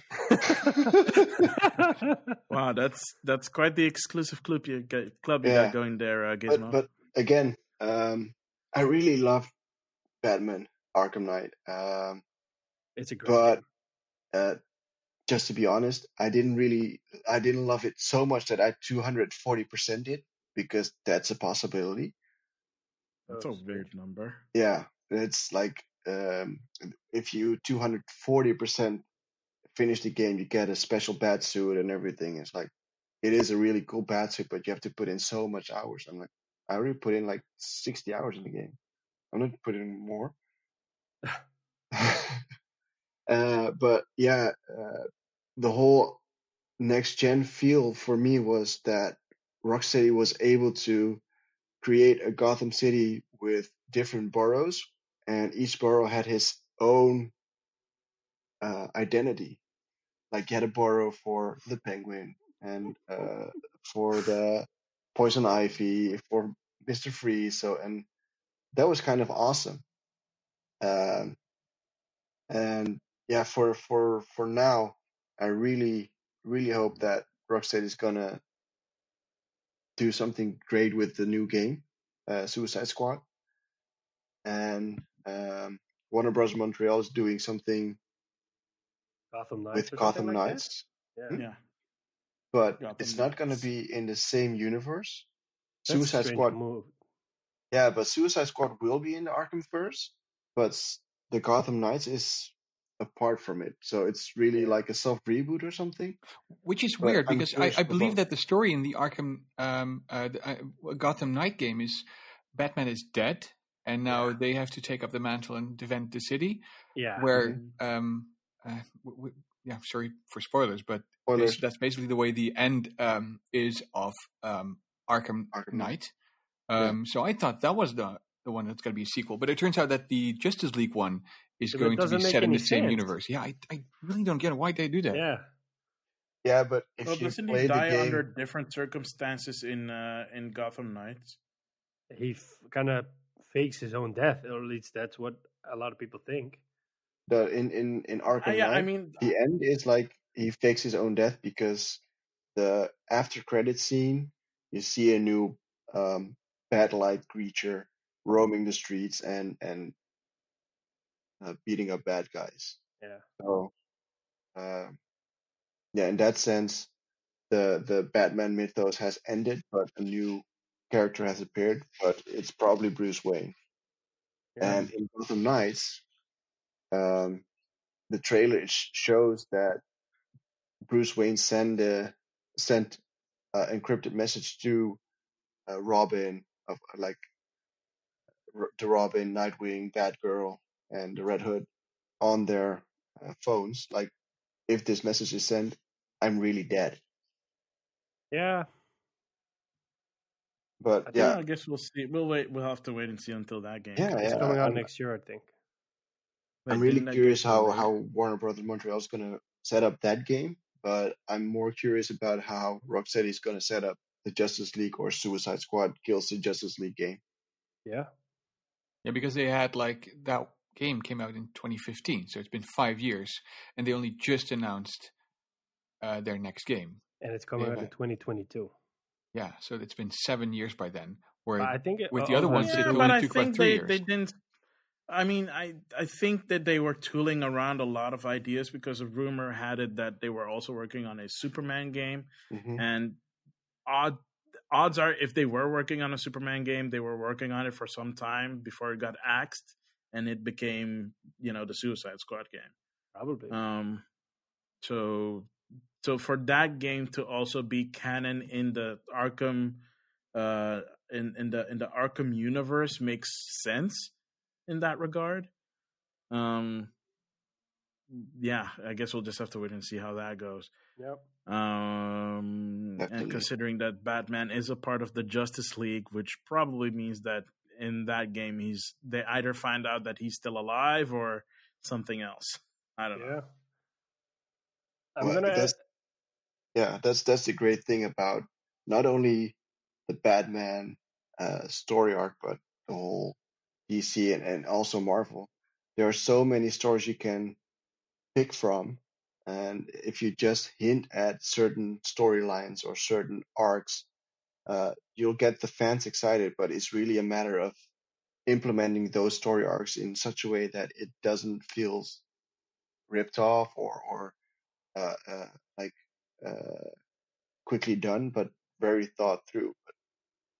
But when uh, when it comes to building a universe, Rocksteady did did their job with the Arkham Arkham games, so I have faith in them in continuing that in the Suicide Squad game as well.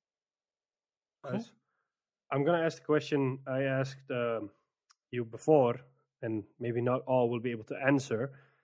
But if I ejected you all into space and you got to play with a console and a game, What is this, Among Us? no. You're sus. Uh, if you uh, were left on a on a Halo ring and you could only play one game on Xbox, which game would it be? Oof. Good one. Um, from the past generation? Yep.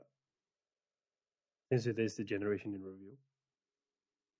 I don't, uh, maybe you won't be able to answer it, but I would. I would probably say Astroneer. I know it's a third-party game, but hey, that's a good game. I Um, love Astroneer. yeah, I love playing it on my PC um, when I got it to run at the lowest setting possible. Hey, Ast- you can See, that's why I need XCloud on my PC. Yeah, you can play it on XCloud. Yeah. Yeah. I mean, I can play it on GeForce now, but I have to buy it on Steam first. Hmm. Um, So Astroneer? yeah, yeah, Astroneer, definitely. Uh, Okay. It's a fun game.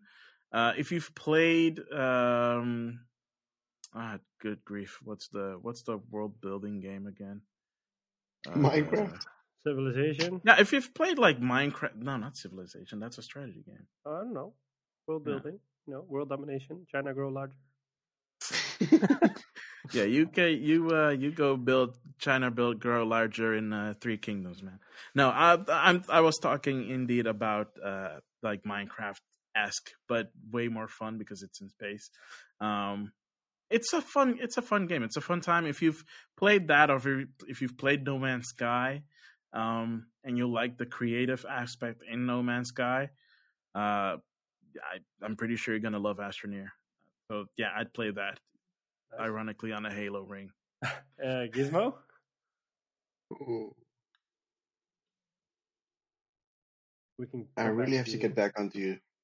I'll on give that. you uh, until Robin finishes. Yeah, I think I have an answer for that. Um, I said I only played two games on my Xbox One S, but I got a few games when I got it, and so I'm, I'm mainly referring to the to new games. What I also got was um, the Halo Master Chief Collection, Ooh, which nice. I also played on my Xbox One S, but I placed all these games on the previous generation as well. So only the Gears ones are the newest ones. So I'm going to say uh, with the um, gonna, I'm going to go with the Halo Master Chief Collection, mainly because I'm on a Halo ring, like you said, and it's four games. okay, okay. Uh, and then we look at you again, Gizmo. What would it be? Yeah, um, It can be a third-party game. yeah, yeah, yeah, I know, I know.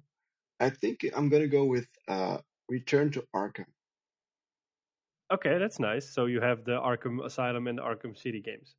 Yeah, Okay. yeah. because uh, big replay value and uh, yeah, it's it's Batman. and Batman's good. Alright. cool. Um, I have another question, but I will do it after the end of the the upcoming segment because we might have to dive into a little bit deeper. So stick around, and we'll be back with our PlayStation segment, which I'm really looking forward to.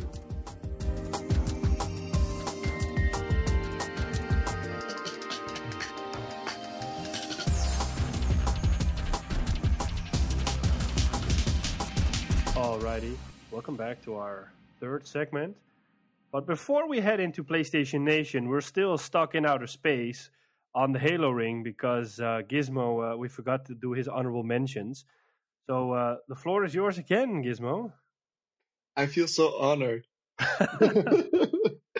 no, thanks for for that, uh, Sean Templar. Uh, my honorable honorable mentions. Wow, difficult word. Um, first, Assassin's Creed Unity. It was the first next gen Assassin's Creed. Even though it had a lot of glitches, I had a lot of fun with it. And um, yeah, the teams at Ubisoft really managed to capture the the setting of Paris during the revolution. So that's my first one. My second one is Evil Within.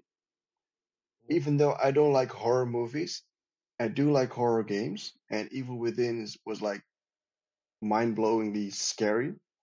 Um, and uh, a second, uh, the third honorable mention is Valiant Hearts, a very small indie game It was from World War One game, right? Yeah, it was a World War One game. It wasn't With the dog very and the yeah. yeah, it wasn't very long, but it was really really well uh, produced and and written as well. Um, and yeah, that's it. That's three, I think. You had four. Yeah, that's that's three. Okay, nice. But those are good ones. So Valiant Heart was a really good one. Yeah, I never played it, but I saw it at Ubisoft's E3 press conferences, and it really looked really nice and stylish. yeah, it was. Yeah. and especially when it, it, it it's a theme that not a lot of developers touched upon, like World War One, and uh, and and the fun thing is it it had three different perspectives, like the Germans, the the British ones, and the French. Nice. Enchanté. So- well, on that note, we are heading over to PlayStation Nation. Robin, all eyes are on you. Please tell everybody why PlayStation was the best place to play this generation. Hey, Okay, watch it. here. Switch has we its own generation, so shush. No, but, but if you look at the last generation, um, and if you want to talk about a winner, uh, I, I'd say the PlayStation had a great generation this year. Uh, this year, this generation. Um, so I've got five games I want to share with you, and I've got 14 runner-ups, but we're not going to go through all of them. that And- shows how great it was. yeah. So um, some of these are um, third-party titles. Some of them, or mostly of them, are actually um, first-party titles. And I want to start, and these are in random order, but I want to start with a uh, with a third-party title, which is kind of an indie game called Firewatch, and you guys featured it on um, on uh, your Instagram page as well. And I love Um, Firewatch. some people call this like a like a walking simulator, but it doesn't do it justice. It's it's so much more than that. It's a really short game compared to most of the other one, most of the other ones. Um, just just if you look at the start of the game, it, it opens um, like an it's it's kind of a heartbreaking opening. If, I'm not sure if you remember it. It's uh, this game is from 2016, so it's been a few years now. But just like a dialogue um, options you get, and a short story is being told about a man and a, uh, a woman who, who meet and fall in love, and she ends up um, uh, developing Alzheimer's, and um, how that impacts their relationship. And then he moves on to um, the game starts actually where he picks up a voluntary work to do some fire watching in the in the early 90s and that's where the game starts off. And it's it's uh, the, the game looks beautiful. It's it's so beautifully designed by Olly Moss who was the creative director for this game. Um he, and who's an, he's an artist as well. And um um then there's the the the, the characters itself. And it's you you get really attached to these characters although you don't see them. Um and that's supported by the great great voice actors. Um, and the story itself is, is kind of a mystery, and I don't want to give that much away, but I do know quite a few people didn't really like the ending. Have you guys finished these this game, Firewatch? I haven't finished it. I started playing it again two weeks ago. Um, Yeah. So I haven't finished it yet. Okay. No, It- I haven't picked it up yet. It's only like a four hour game, if I remember. Um, so in that case, I'm not going to spoil the ending, but the way I experience this, it's it's mostly about loneliness. That's what this um, this game is mostly about because you're on your own most of the time, and the only companion you have is someone else who's in another watch t- uh, tower, and you can only contact contact them over the radio. And the way I played this game was um, um, I was alone for a weekend. My my wife back then girlfriend she was off for a, for a study course uh, in the UK for for that week, and uh, I had the weekend off and I started playing the game in the morning. And by about afternoon, I finished the game, and I felt so lonely. I, I could really um, get why that really character was so lonely at that time. It's, it's it was a really weird experience, but th- that was one of the things I um I still vividly remember from this this generation. So that's um that's Firewatch, and still, Sean Temple, if you haven't finished the game, really do it. It's only like five hours or maybe four hours. Um, it's totally worth it. I, I definitely intend on returning to it. I, uh, I, I, I like as you said that the opening is so powerful that you can just you get this really brief introduction and then you have to make two choices and you don't know what those choices will, will kind of reflect on or cause. So that's something i really liked it well just the beginning alone in which you have to say like okay uh, are you going to get a dog or or not? Or do you keep it or not? Or do you get angry at her because she was out late? Or do you just uh, pretend that nothing's going on? You know those those subtle ch- choices you can make that just takes the story you know in a way I, I like it and it's only in the beginning of the game you do that. It's not Yeah. like yeah, it's it's and I haven't even talked about the soundtrack yet. I completely forgot about that. Uh, that's also so good in this game. So on so many li- different levels, it's a it's a really small team who developed it, and um, they did announce a new game, but unfortunately, it's been put on hold. It's called Valley of the Gods, and because it's been put on hold because the studio has been um, basically absorbed by uh, Valve, and they mostly worked on um, Half Life Alyx. Yep. Yeah, they did get absorbed. I, by did, I didn't know until Robin told me two weeks ago. Yeah. That they got absorbed by Valve. Yeah, because I was still waiting for Valley of the Gods. I think I, I kind of missed it, but then he said, no, no, no, they've been absorbed and they worked on Half Life Alyx. I'm like, oh, wow, that kind of flew under the radar. Yeah, th- Huh, so I'm this game came out in didn't talk about it 2016, and they announced uh, Valley of the Gods in 2017. It was supposed to come out in 2019, but they uh, they were bought in 2019, and um, yeah, since then the project has been put on hold. Well, that bites. So for the next one, so number two is um, I um, I started to go through my um, uh, in the new PlayStation app. You can see which games you've played and which you own, and I started to go through the history. And this one was I completely forgot about this, but how much it impacted me, and that was Resident Evil Seven. Oh, my God. Yeah, this game like scary games. And and yeah, th- this game is is I I, I like the franchise. I've played. Um, I really like Resident Evil Four. I kind of like Resident Evil Five, but there was a reason I didn't play Resident Evil Six because the uh, the whole franchise was going into a different direction, and they kind of went back to basic with this one. It's a, it's like an old house, old ab- abandoned house, and it's a first person one. But what really stood out for me is this for this one is we got VR this generation. We got proper VR on the PlayStation this one uh, this generation, and I think Resident Evil Seven is the one that really proved that big big party games can can can um, can be can offer a really good experience in VR. Played this in VR. Yes, Oh So, it's, um, He has a whole one set game- of new trousers, though. Sorry. I was gonna. I was thinking about making a comment like that. I'm like, you know what? I'm not gonna do it. I'm sure he does. No, no, it's it's this um the PlayStation v- PlayStation VR part brought this game to a whole new level. And I've played scary games before, but not like this, where uh, I've got footage still for, from back when I played it, and um, you can see my head shake around. how, how scary and how, how the how the the shock value is so great with this game. And it's still, if you don't have a VR um, headset, you can still play it. It's, it's still first person, and it's nice that they went back to basic. Um, but with the VR experience, it's it's a whole different thing. So if I look back at this generation, that's uh, that's that's new, and I'm really looking forward to the new one as well because they haven't really announced yet if they are going to be supporting VR again on the on the next generation. Yeah, so but is there they VR have, in the they, PlayStation 5? well, they already? have mentioned that they that they, they, they they have mentioned recently that in terms of a dedicated headset for the PlayStation 5, don't expect it to come out for at least two years. Um, they are making it available to get a free dongle for your place for your current PlayStation you can VR, order, so that you or can order it. Yeah, exactly. So that you can play PlayStation VR games on the PlayStation uh, 5 uh, from the PlayStation 4, of course.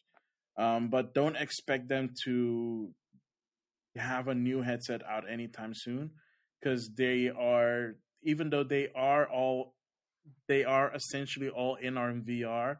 They noticed that the the the player base was not there on PlayStation 4. I mean, they sold five million, but five million out of a hundred million. But it's That the is like a best selling very VR tiny- headset out there. It is, but even even that is not saying a lot because again, even in the PC sphere, considering that it's a very high end bar entry, not just the headset, but having the rig to play it on, which is why you know the the Quest, the Oculus Quest thing is very appealing, or at least it was until it required a Facebook account.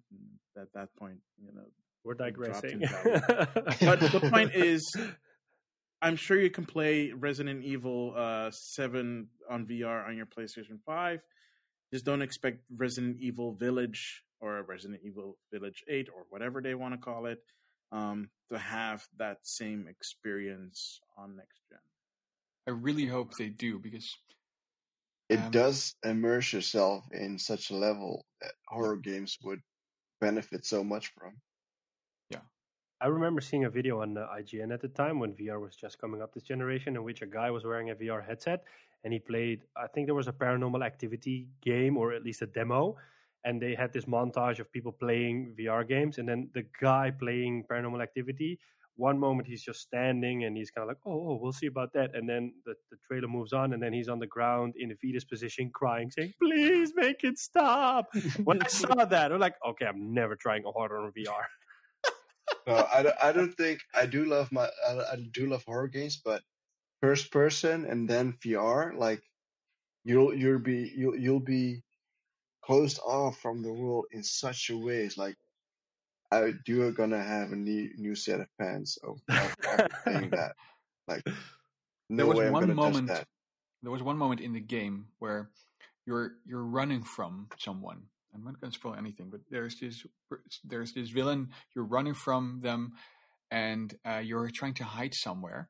And what happens? Tr- you you you go into underneath the floor, and you crawl underneath the floor, and all of a sudden, uh, your your light goes out, and you can hear. Uh, and the, the, the surround effect is pretty good as well. As you can hear them walking around on top of the floor, and then it stays black, stays dark. You can't see anything, and all of a sudden the light pops on. She, the, the enemy has has a has a candle, and she's right in front of your face, and that part is so immersive because with the 3D effect, it's it's really close up. Yeah, it's um Oh my Um, god. yeah. I would scream like a little girl, like yeah, I, I- would say away. I kind of did. Yeah. Is there footage of that? Because we would love to see that. Unfortunately, not. So what what happened was um, uh, we tried to save that footage, uh, but uh, we got scared so much that we pressed the share button twice in Oh, panic, took a and then you know that it stops sharing it, and Oh. then you lose the footage. So that's really Ah, unfortunate. too bad. Ah. Well, maybe Um, in not Resident sure. Evil Village. Maybe, yeah. So number three, um, let's go back to 2018, and there was this game that came out called God of War. Boy. Boy. Ah, I love that game. I love that game so much. And this game shouldn't have been this good in so Yeah. many different ways. Yeah. Um, when they ended the franchise basically with three, and they did make uh, God of War Ascension, was it? Yeah. The studio could have just continued making God of War 4 with basically the same mechanics, same setting. They could have just kept going, but they didn't. And they could have rebooted it, but they also didn't do that. Kind of a, I really hate the word soft reboot, but kind of that. So I really love the choice that they continued with the same character, but in a different setting. And at first, I, I really hated when um, actors got recasted, but they they uh, got a, a really great voice actor. I, I forgot his name, but um, He's from Stargate. Teal'c, uh, Teal'c from Stargate. yeah, Yeah. Yeah. uh, which I, I was uh, watching uh, The Dark Knight Rises last week, and he, he's got a small role in that. Yeah. hey, that's Yeah. that's it. That's that guy. It's uh, Really? it's Kratos. It's it's Kratos. Yeah, In um in in Stargate, he says "indeed" a lot, and there's this part in God of War that he says that as well. So they basically make this montage reel in which you say "indeed, indeed, indeed." now, what, what I really liked is, like I said, is it's this game shouldn't have been this good. So what happened was this kind of this franchise grew up with its fans, Yep. and it's it's no more boobs and blood. There's an actual story they're telling, and I kind of grew up as well. So when I played God of the original God of Wars back in back in high school. That was fun, one of the most fun parts about that game, and I really enjoyed it back then. But yeah, now I'm 30 years old, and and uh, two years ago I was 28. It's um it's it's different now. Um, I've grown up, and the franchise has grown up as well. Um, and I'm I'm on the verge of becoming a father right now um, of a of a small son, and I really considered calling him boy because I'd really like to be able to uh, come into his room and say, I "Boy, clean up your toys," something like that. no, it's gonna, it's not gonna be gonna be boy, but I can't promise I won't. Does- maybe does your won't wife agree with uh, that? Call him boy. boy. I want the a second name. You can always use it as a second name. Yeah, like a nickname. No, no, like No. literally, like her first name is like I don't know. Um, Robin Jr. Ro- no, that's not. Robin Boy Junior. yeah, No, but again, they could have cut so many corners short and and and made a, a really easy sequel to the God of War franchise. Um, but they they did something with the uh, with the material and and took it to the next level. Um, um, I But- really like uh, the lore they've added to it, uh, and it also got me really interested in the uh, uh, Norse mythology lore as well. I really recommend reading the um, book by Neil Gaiman, uh, uh, Norse mythology. Uh, it kind of explains how the image we have of uh, the Norse gods, like mainly Thor, it's it's like Neil Gaiman said, or like Cory Barlog, the game director, said. Thor isn't a, a, a server dude who's friendly. This No, is a really bad dude. Um, and I'm I'm really looking forward to the sequel one because at the end of um, God of War, he um, kind of makes a cameo. Um, so um, I'm really looking forward to where that franchise is going. But if you look at the game itself, the the the, the axe mechanics felt so good. They spent a lot of time in perfecting that, and Yeah. it's so much fun yeah, to just throw so the axe, fun. Pull it back, and call it back. Yeah. yeah, and and they they did that so well. And the other small parts, like, like these moments where you're just rowing in your boat and Mimir is telling a story. Um, I love that, Mimir. Yeah. That's He's so funny. I, I but, but yeah the details with with the with the axe, you you see the axe being thrown and it gets stuck in in in the wall or in the tree, and as Yeah. soon as you you call it back, you see the the the shattering from from that surface, like from the sheer force of the, the axe being pulled back, like that was so awesome. But but yeah. Can really you hope that- imagine? Can you imagine what the dual sense control will play in that? How that will Oh. feel? I've heard the stories. I haven't played the dual sense yet, of course, but I've heard so many great stories about how, how that controller feels. Can you imagine what it will feel like to catch that axe again with that controller? I I, think that'd be I, I- pretty I wonder I wonder if they would do it like God of War is of course part of the PlayStation Plus collection. I don't think they were Mm. going to utilize the dual sense in the backwards Mm. compatibility version, but I'm really looking forward to Ragnarok Yeah, or the working title of the next. yeah. yeah. I'm not talking about the current one. I'm talking about the sequel. They're going to do something really amazing with that. I'm I'm sure of that. My only And- and- fear is, is that game will be pushed next year because for some reason it's been it's if when the game if the game comes out next year, it will have been three years since they've Yes. worked on the game, which is like basically an average development time now, two or three years. But I still have this feeling somewhere. There's this little voice in my head saying, "Yeah, they're gonna push it," because Sony has pushed their their major games in the last few years multiple times just to make sure that it's it's good. And I mean, if they push it, I, I'll be happy for it because we know we'll get a good product because of it. It's Are just that more like you're looking forward to and Horizon Forbidden West and God of War, which is like two pretty heavyweight titles coming out in the same year. Yeah. It almost sounds too good to be true. And Santa Monica has a reputation of delaying it? their games. Yeah, so that's what happened to The Last of Us 2 and to Ghost of Tsushima. Uh, Omar, forgive me, Omar, you wanted to say something? Yeah, are you happy that they push it? Because I can understand you won't be happy about Cyberpunk. Yeah, let me put it this way. Um, I, I hope Cyberpunk will come out this year. Um, I think that the issue that we have is that Cyberpunk's been pushed four times in a year, whereas um, with God of War, you'll know that they'll push it once and then hopefully bring it out. Maybe twice. Yeah, but like Yeah, true. Yeah. I think I think the the chances that a studio will pull off a stunt like uh, CD Projekt Red did with Cyberpunk is I think that's unique. out of the That's, question. that's It's, not it's, something it's that unique. happened.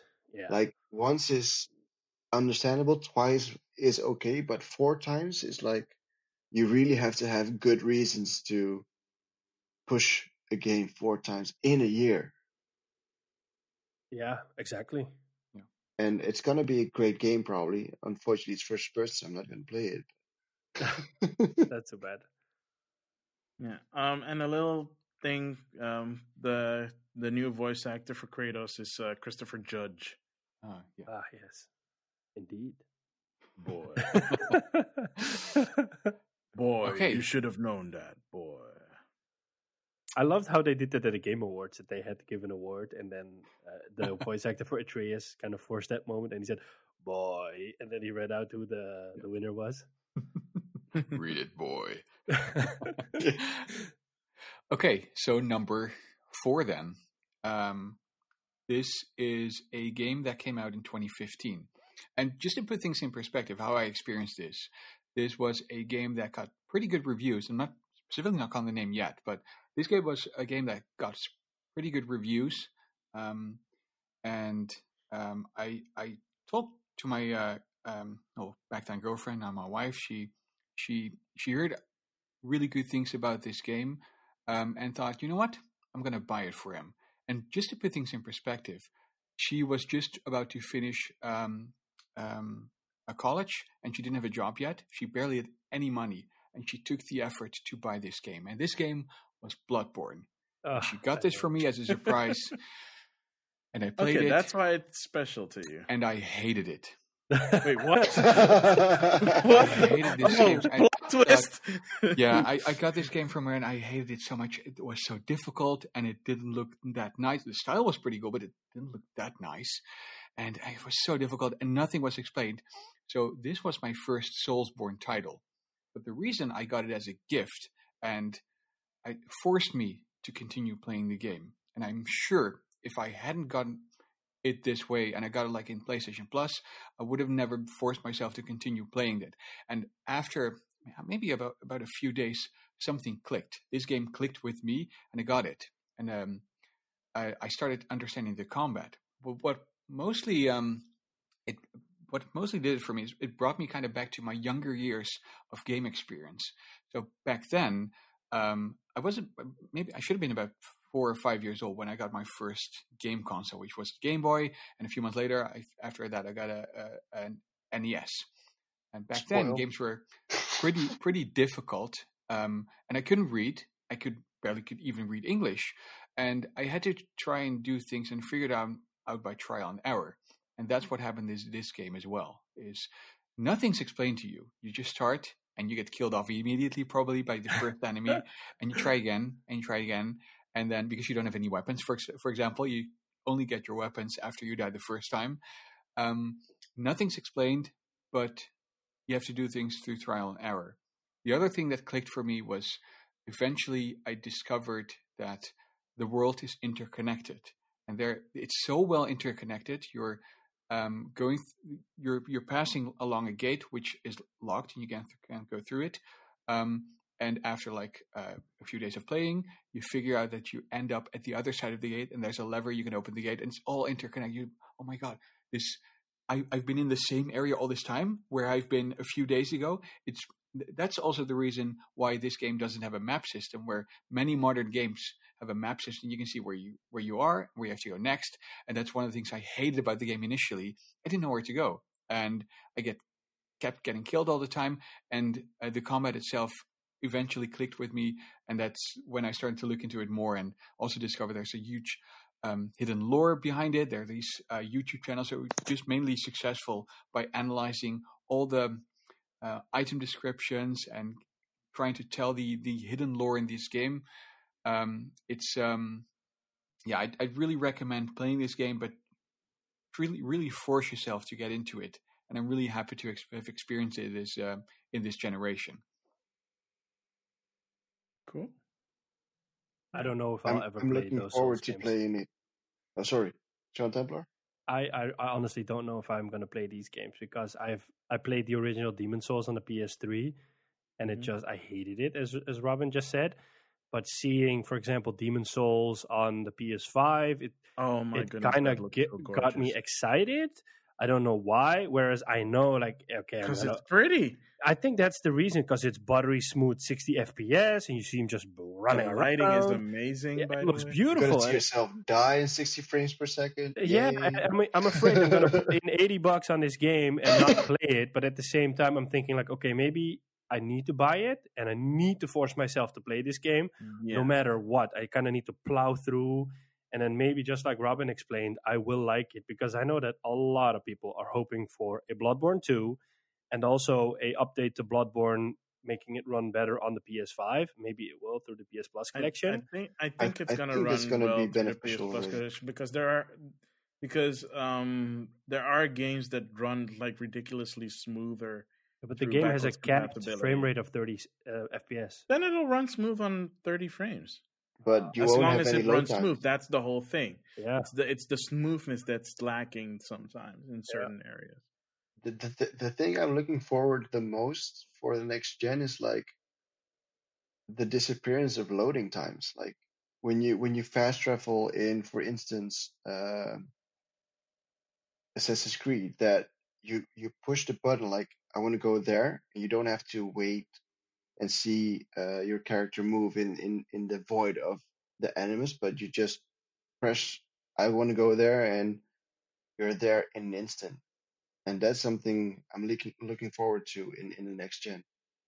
I think a lot of us are. So Robin, um after Bloodborne, have you gone back to any other Souls game? No, the year after that, uh, Dark Souls 3 came out. And one of the benefits that Bloodborne had, which the other two uh, prequels to Dark Souls 3 didn't, was there was this mechanic where if you um, get hit and take damage and you hit someone back immediately, you restore kind of some health. So it's really it's a really aggressive game, Bloodborne, compared to the other ones are. I did also play Dark Souls 3 after it, but what I've heard from people is that they don't recommend playing Dark Souls 1 and 2 because they have that old mechanic where it's most less aimed at attacking and more about defensing and dodging.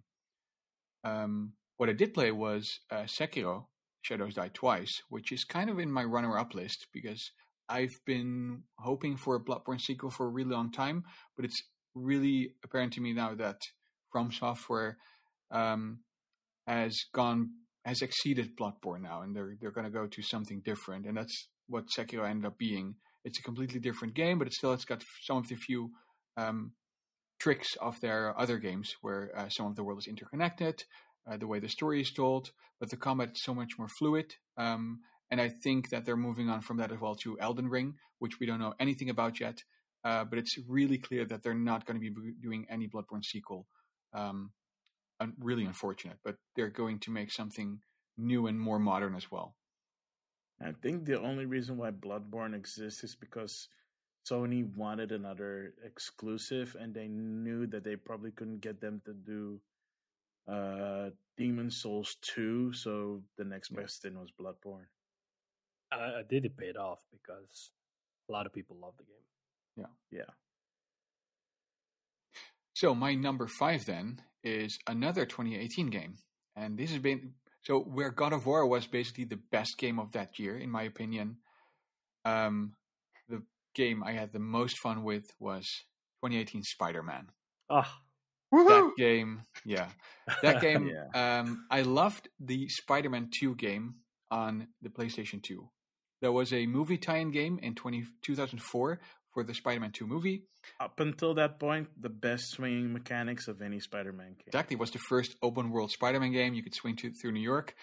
Don't play this game again. Don't play the t- No. 2004 one because it looks horrible. It plays horrible. I remember it being so beautiful, but it's it's Oh. horrible to look at nowadays. Uh, it's, after it's- that, there was a small game from Activision, Spider-Man? Shattered Shattered Dimensions. It was Yeah. a really good Spider-Man game, yeah, but, but it wasn't never, an open world, but it was a really good Spider-Man game as well. Yeah.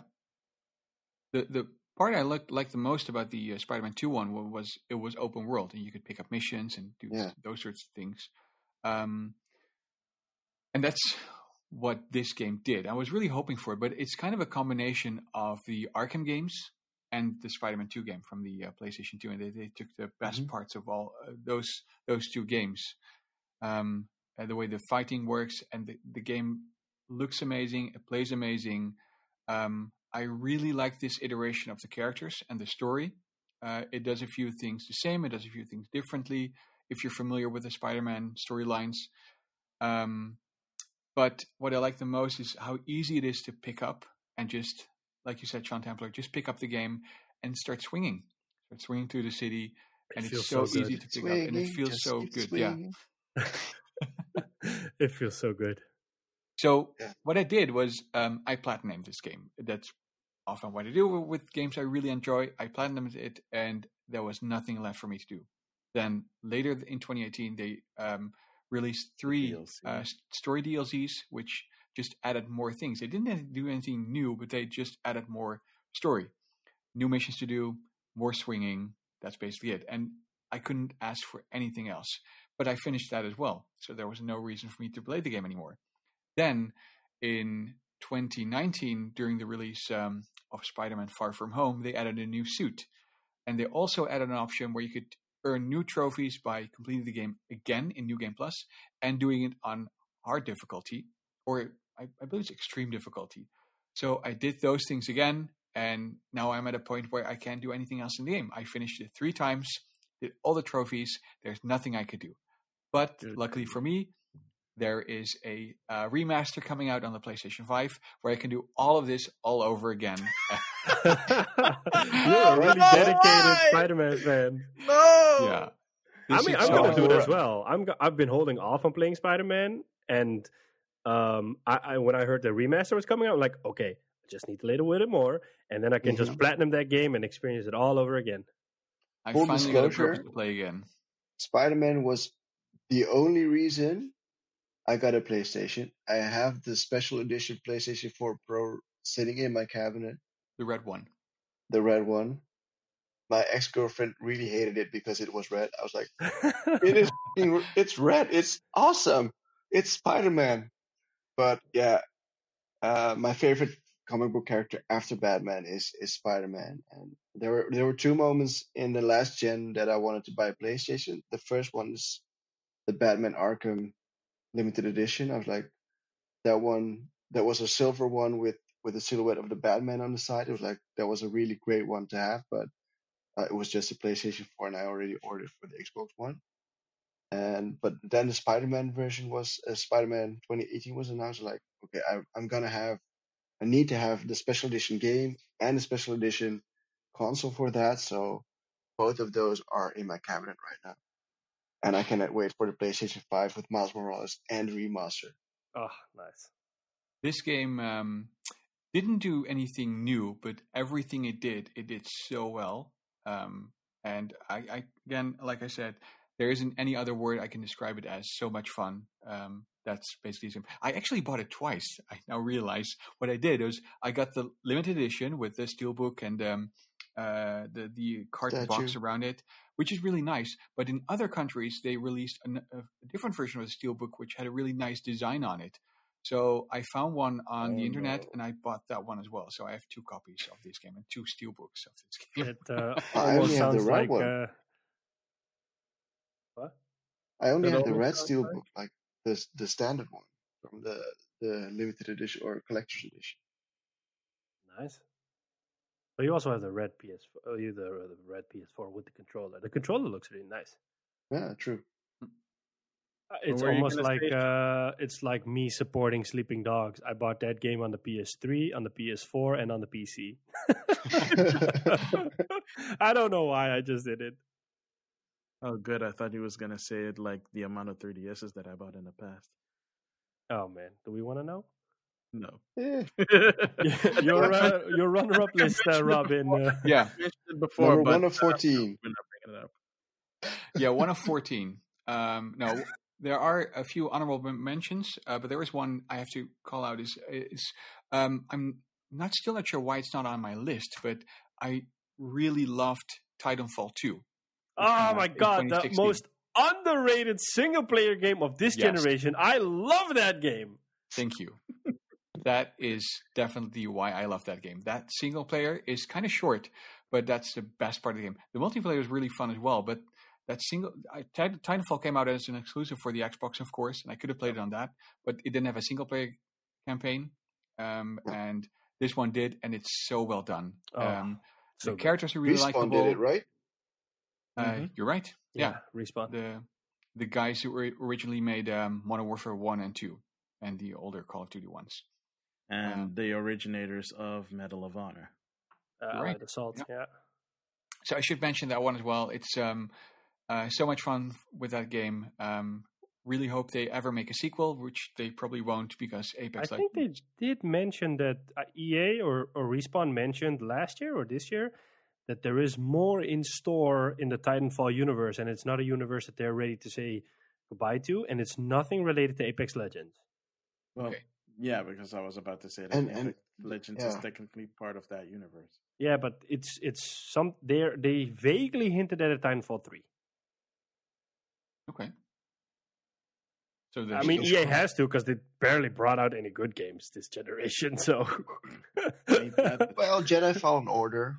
Yeah, but like you can you can yeah, like count, a game. Uh, th- there's a question I'm going to ask in the end that kind of ties into this. So uh, I'll try not to go into it, but it will. I will tie into it when when we're done with Robin's list. Yeah, so the other ones I have to mention, otherwise I'll get slack for that. Um, is uh, I'm looking Horizon at you Zero right now.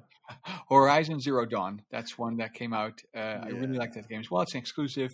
Um, the the reason it kind of sticks out is is um, that developer never made that kind of game, and it's, um, uh, and they announced a sequel, of course. Um, really uh, good new franchise. Um, the Ratchet and Clank Dutch. game. Sorry, and Dutch. Dutch Dutch. developed. Yeah. the um, Ratchet and Clank remake is also mentionable because that's basically the best remake that's ever made. It looks Um, like a Pixar animation movie. So nice. Yeah, especially the new one. That's Oh man, ray tracing. finally the um uh the Naughty Dog games like Uncharted 4 Thief's End and then the surprise uh DLC no not DLC but ex- kind of expansion uh, The Lost Legacy that came out a year later after that um and of course I should mention Last of Us Part 2 but I think we've discussed that in the in depth in the spoiler cast. oh w- one final thing is um a, a way out kind of a small game Oh, by nice. EA but Yeah. that Oh, was that one. really yeah. um, really special experience explaining that um, uh, that multiplayer game. It's only a you can only play it with two people. You can't play it on your own. You So- know what was surprising about that game? And I, I was surprised EA did that, and it was such a cool thing to do. But if you wanted to play that game with someone else and you were not on the same couch, because it, it's meant as a couch co op game, the other person could just download the demo from the PlayStation Store. It would be the full game. And then all you had to do is send that person an invite, and then they could play the whole game co op with you. They wouldn't have to buy the game. That was Oh. so, so, so, so awesome. So out of character on for you. That- yeah, or I- I- on when- Yeah, I did not expect it when EA came up with that. We should do that, uh, Sean. Yeah, I have the game. Wait, do you have really nice. do you have it on yeah, yeah, PlayStation? Yeah, yeah, I finished it with a with a colleague of ours he- who rarely plays games, and he said like, "Yeah, yeah, the way out looks really nice, so we should try it." And I'm like, "Yeah, sure." I bought it, and then we just played it. It was really nice. He, uh, I still make fun uh, of it because uh, there are some choices you have to make in a game, and I still sometimes make fun of the choices he made in the game. So, I, I want to try that one as well. So, uh, yeah, sure. Robin, Um, sure. Yeah, I haven't platinumed it, so uh, I still got a few trophies. to Oh, finish. oh my! Oh my God. You can platinum another game. Uh, okay. are those the Good list. runner-ups? Good list. Yeah. Uh, yeah. I'm that- gonna mention this one because you didn't mention it, and I'm I'm gonna say you should be ashamed of the the the thing you threw at me. You said about this game, is it worth sixty bucks? And I thought, is it worth sixty bucks? Of course, this game is worth sixty bucks, and that is of course Ghost of Tsushima. I mean, it came out this year, and you said. I don't know. I'm gonna, I don't know if I'm going to buy it. I don't know if it's worth sixty bucks. Like, what the hell are you talking about? worth sixty bucks? I'm, that I'm game sorry is to so say, awesome. I'm sorry to say, I still haven't played it yet. I'm, Oh my um, god! You know what? I did I, you I pick it up or it. not? I don't think. Do you have it? No, I don't. Okay, so Ah, since okay. I'm gonna buy a digital version of the PS5, I won't have any use for it. So the next time I see you, I'll lend it to you so you can at least play it and and see why it's worth sixty bucks I'll try it out on my PlayStation 5 in two weeks.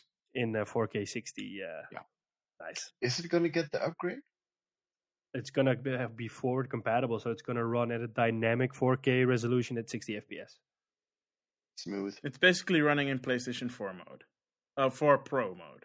Well, But, but, I you think know, it it, it hits the 4K more more than there's a comparison on GameSpot I saw yesterday in which they have both the Pro- version and the, the PS5 version running simultaneously, and you can see a lot of differences in it. So it's really nice.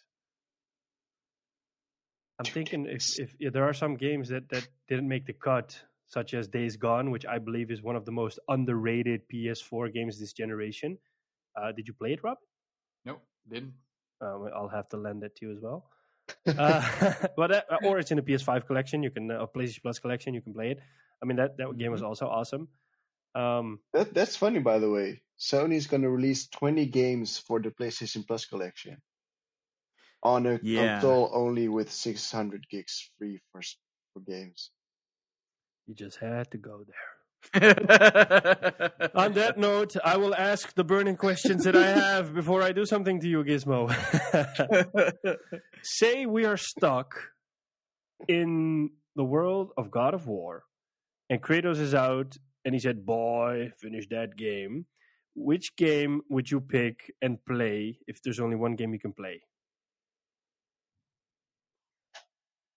Persona 5. Mostly because I haven't played it yet. So how can you play a game you haven't played it? You know, how do you know if it's good because or not? it's something that I want to play, and I know it's good because it's flipping Persona. okay. They're all good games. Yeah, And the only reason I, the only reason I haven't di- dived into it is because I want it for the Switch, and the rumors are coming back about there possibly being a Switch Oh. version of Persona 5 Royal, and it's driving me insane. And I just want to play the game. I want to be able to play it like anywhere I go. I mean, I know that I can play it on my PlayStation 4, but uh, I I don't want to be tethered. That was the fun thing about playing Persona 4 Golden on the Vita. It's why I got it on the Vita. It's why I got it on the Vita before I even had a Vita. Okay. Is so that I could play it anywhere because I played Persona 4 on the PlayStation 2 and I loved that game, but being tethered to the screen was really annoying. Okay. Okay. That's I the can whole idea that. of game consoles, right? Well, Sorry? Nintendo's kind of challenging that idea. So, Yeah. so Gizmo for you. Ooh, when it comes to PlayStation, I think Uncharted, the Oh, nice choice. I like Uncharted. And you, That's Going Robin? for that cop out. Uh, hands down, Spider Man. yeah. Okay. No, I was Yeah, if expecting Bloodborne. Yeah, because I put it on my list twice, right?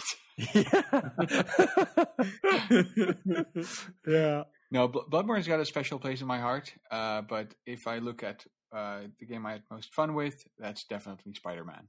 Okay. Nice. Yeah, Um, I thought so. Well, well, we'll know so soon because the Miles Morales is coming out within a few days. So, uh, and the review is already up and it's pretty uh, It's it's in, raving. uh, uh, yeah, The reviews are really good. yeah. yeah, For a Lost Legacy tens, type kind of game. but it's it's eight to ten hours if you do the main theme, the main Yeah. story, and then if Yeah, but exploring if, it, if it's like It's- it's good. a good eight to ten hours, why not? Yeah, yeah, if you it's, want to ju- platinum that's it, the it's main gonna be like story, and then you have like exploration and everything. Yeah. So you can, Yeah, you can or bump it up to twenty. Yeah, you could play the remastered version if you like. Yep. So I have three, maybe four questions, which is kind of like a bonus round we're, we could do right now. Um, this generation introduced two things that weren't really present in previous generations, and one there was a for one there was a pretty big deal out of it, which I still don't agree with. But um, I'll start with the first one, which is we got a lot of games that were called live games or games as a service. So we saw games such as a Destiny, a a Division, a Rainbow Six Okay. Siege. So basically, when the game comes out, it doesn't end there. It just gets support. I mean, season passes were some things that we saw on the PS3, but what we see now is is that games get multiple year passes. Uh, the Ubisoft games do this. Um, the the Call of Duty and the Fortnite games take it even further by doing a monthly battle pass, as they call it. Um, what are your thoughts on this type of um, experience to put it that way. I mean, for example, I like the Ubisoft games, and with some I have bought the season pass, um, just because I like the the games that they've put out there. But I don't know what you guys think about it. Yeah, I mostly Well- don't play these sorts of games, but um, the reason for that is that it often doesn't work out they want to. Um, just look at the Avengers game; they had a plan, and Uh-oh. that's what you often see with these sorts of games. Um, and the the fun aspect is held back by parts of it being a service and like the grinding part. Um, so it can be done, and it can be a lot of fun, but it's um, it's really hard to pull off. I think we saw that with Star Wars Battlefront the day before the game came out. It had this huge, um, I wouldn't say controversy, but the whole loot boxes, diamonds fiasco. So EA was good to revert that. I see your mouth moving, Maximilian, but I don't hear anything. Yeah. Dang it! Sorry, I muted myself. It was because I like a was yawning. mime, like, like oh, lip my, read my lips. What am I saying? First word No, sounds no, like. I was no, I was saying I was saying that's microtransactions. That's not like a live service thing. And I I do feel like we have to make that distinction because like loot boxes stuff is just poison. You know that that's why you know stuff like Ultimate Team and stuff like that. You know that it can uh, take a very long walk of a extremely short pier, in my opinion.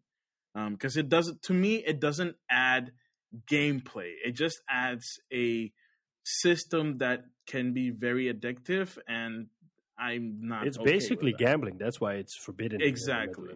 Yeah. Um, but live games, I'm kind of torn on it. it. It depends on how you execute it because, you know, pour one out for uh, Anthem. Um, that was one where they did the, the, that was one that was just that had like the most saddest game development uh, I think I've ever heard. Um, and Or you know that had an impact on how it's working and the same thing goes for um marvel's avengers where the problem is with both those well with anthem is was more gameplay more than anything but with uh, with avengers is that they're piecemealing it in a way that doesn't make it fun and which is really ironic because the single player aspect of it was really good people really liked the single player um, aspect of uh, Marvel's Avengers, um, especially because it was from the perspective of Kamala Khan, aka Ms. Marvel, uh, one of my personal favorite uh, Marvel uh, characters, Marvel heroes, and it's it is a shame that after that the multiplayer stuff is just so poorly balanced, not fun, samey. But then you go to something like the Division 2, where, yeah, you do have these random occurrences in the world, but there's still a structure to follow if you want to follow the structure. It's the same reason why um, Breath of the Wild was fun.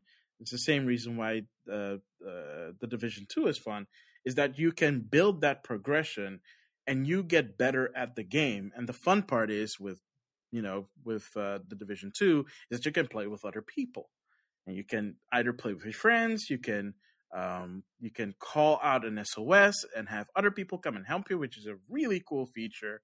Uh, if you look at Monster Hunter World, it's also a similar kind of aspect. But Monster Hunter already did something like that from the get go. So for Monster Hunter fans, it's not a live service; it's just the way the game has always been played except now they have this cool SOS system as well where you can get other people in.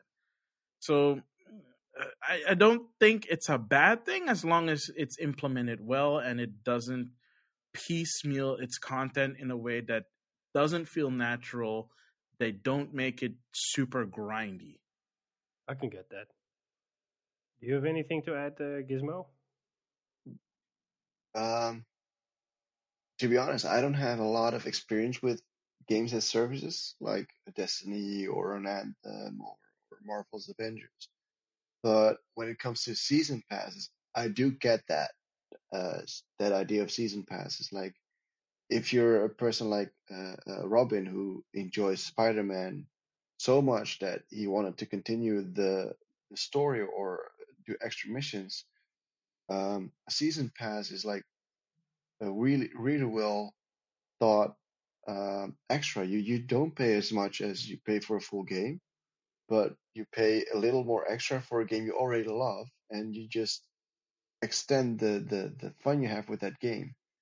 But when it comes to games and services, yeah, what what Maximilian says, it has to be implemented properly. And um, I don't have a lot of experience in that sense, but the only game that did that properly in my eyes is Destiny and Destiny 2 and and and The Division.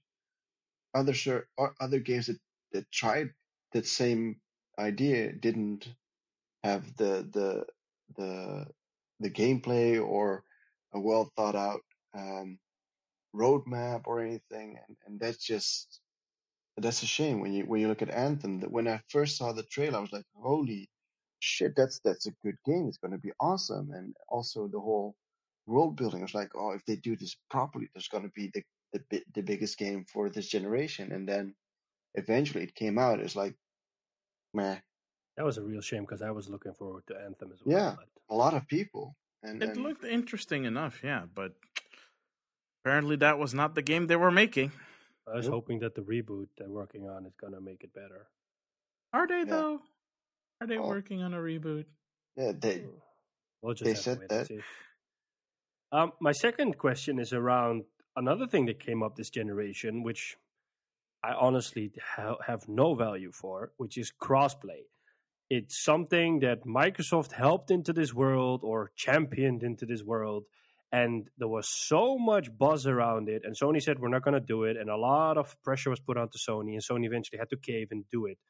Um, I personally let me put it this way the theory around crossplay is nice in the way that if gizmo has an xbox i have a playstation uh, and we want to play a game together he doesn't have to have a playstation to do it so we can play games together but the, the context in which i've seen it so far this is only in competitive multiplayer games not for example in co-op games. Um, so eventually for example i play call of duty with a couple of friends of mine. We always turn crossplay off because one it it, it barely works or there's not a lot of people using it. And secondly we don't want to be matchmaked into servers with pc players because they have an advantage over us. Um seeing as as crossplay is barely mentioned now um what are your takes on crossplay I hope think it's- that it's going to be. Uh, I I hope it's going to be implemented in co-op games as well, because that would open they up. would have a value there i can They would have that. a big value over there, and and um, yeah, I, I am one of the few people I think that is going to have a Series X and the PlayStation Five. So, um, if if if Sean Templer's going to play a game in co-op, it's only on PlayStation. I can do that on my PlayStation, but not a lot of people have the luxury of owning both consoles, and exactly um, they do have friends or, or family with another console. So when it comes to crossplay, it really has a value when it comes to playing, um, for instance, a, a game like uh, Dead Space 3, which was uh, a co-op game in essence. I would love that game to have crossplay options so I could play it with, with people with a PlayStation and uh, myself on Xbox 360 at the moment. Um, we can yeah. be scared together Yes, yes. Well, Dead Space 3 wasn't that much scary as, No, it wasn't actually game, 1 and 2, but yeah uh, or or a game like um, uh, the the Prison Break game you just mentioned. a way out yeah A Way Out. That would be a fantastic game to have crossplay on.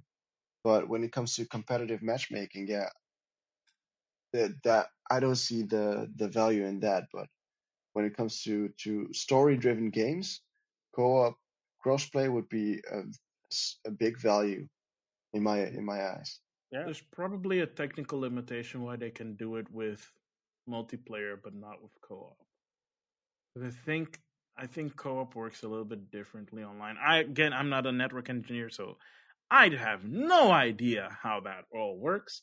Um, But I feel that if developers, um, if developers wanted to, now that cross-play is a thing, they would put in the time and effort into figuring out to make it work for co-op because as you said that adds way more value to it than just multiplayer and it's not i mean it's not like I missed I missed it in multiplayer because I have played um Rocket League uh, on my on my Switch, uh, which was one of the first to have crossplay um, for it. And when I played against Switch players, they were on my level, but that was back when it was when you still had to play for pay for it. Was when it just came out. And then I tried a few matches with with crossplay in it, and people playing on PC were just kicking our butts. We're like, oh, okay we are we are not ready for this yet.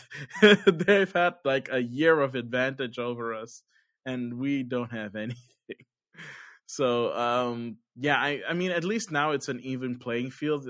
I can I can understand that, um, especially with first person shooters, if you're playing competitively, the mouse and keyboard has an edge over everybody else. But um, just because they're on PC doesn't necessarily mean that they're playing mouse and keyboard. The odds are high, of course, but it also could just be that they're playing, you know, with a controller. Um, that is a possibility. I'll give you an example, and this is, I think, a rare case, but it happened to me, in which I played uh, multiplayer in crossplay, and the I was the only console player on both teams. And I don't know how it happened, but for some reason we lost the match. But I was the the MVP of my team. Oh, I think I had yeah, I had the most kills. you were good. I don't yeah, I don't know, and I don't mean to brag or anything, but I was I was surprised by the result. But it's like what? Oh, see, so it doesn't necessarily need to be that way. So it is there, but I yeah, I do have to agree. I kind of wish you know you could play co-op games cross-platform as well. Do you have anything to add, Robin? Well, it, I think it's good to have this feature. I probably won't be using it myself, but I, like uh, Gizmo said, it's nice uh, for people who have friends who have different consoles uh, to be able to play with them, and it's nice to that technical hurdle um, isn't there anymore. So in theory, this could be implemented with every game now nowadays. So um, it's good to have that choice at least. Yeah, nice. And I think that's that, that's the best takeaway. To at least have the choice there is something good. Yeah and the fact that um, I'm I'm happy Sony's finally getting on to that uh, that page, but it it really shows a bit of how uh, Microsoft has been thinking of the gamers in general and not only the gamers of their consoles. I'm going to ask one question because I've said this, I've used this argument more, multiple times when this comes up. I wonder if Microsoft would have done the same if they were not in the position that they are. Because basically, I don't know how accurate the numbers are, but there are numbers floating around that Microsoft sold 50 million Xboxes this generation. Sony sold 113 million. So my reasoning is Microsoft is playing this game because they sold less, so they're trying to win people over by by kind of saying, we're here for everybody. We want everybody to enjoy games. And okay. I think if they didn't, if they were not in that position, they might have completely had a different narrative because they were selling the most consoles and making the most money.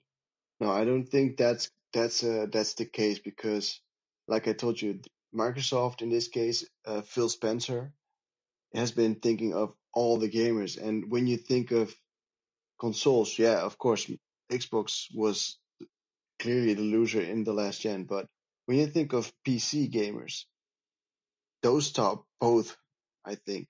And Phil Spencer was talking about every gamer. So the PC gamers, Sony, Nintendo, Microsoft, uh, hopefully Sega.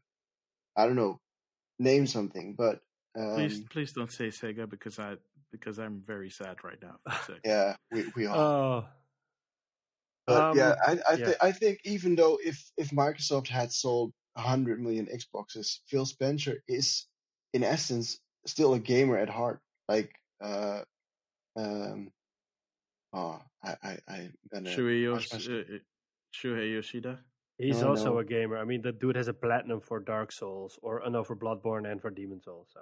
No, no, no. The former president. You mean Don Mattrick? No, no Don Mattrick was not a gamer. That dude was a marketing guy. Nintendo, the guy who died. Oh, you mean Iwata-san? Yeah. That was guy that- who died. Wow. Dude, That's a sensitive respect. subject for Maximilian here. The guy Have who some died. respect, man. Jeez. But uh, I told you I'm gonna hit myself in the head for this. But he was a gamer in essence as well, and the, the same goes for Phil Spencer. He thinks of how the community as a whole can benefit from certain features instead of we're gonna win this console war. I I I, I uh, that's my view on it. Okay, I can understand that. Let's get real here. If it was up to Phil Spencer, they'd be having xCloud on every known system to man. But that that's good, but that also brings in a lot of money. So it's also a business decision, not just a game Exactly. decision. Okay, so my last question is, and maybe you need some time to think about it.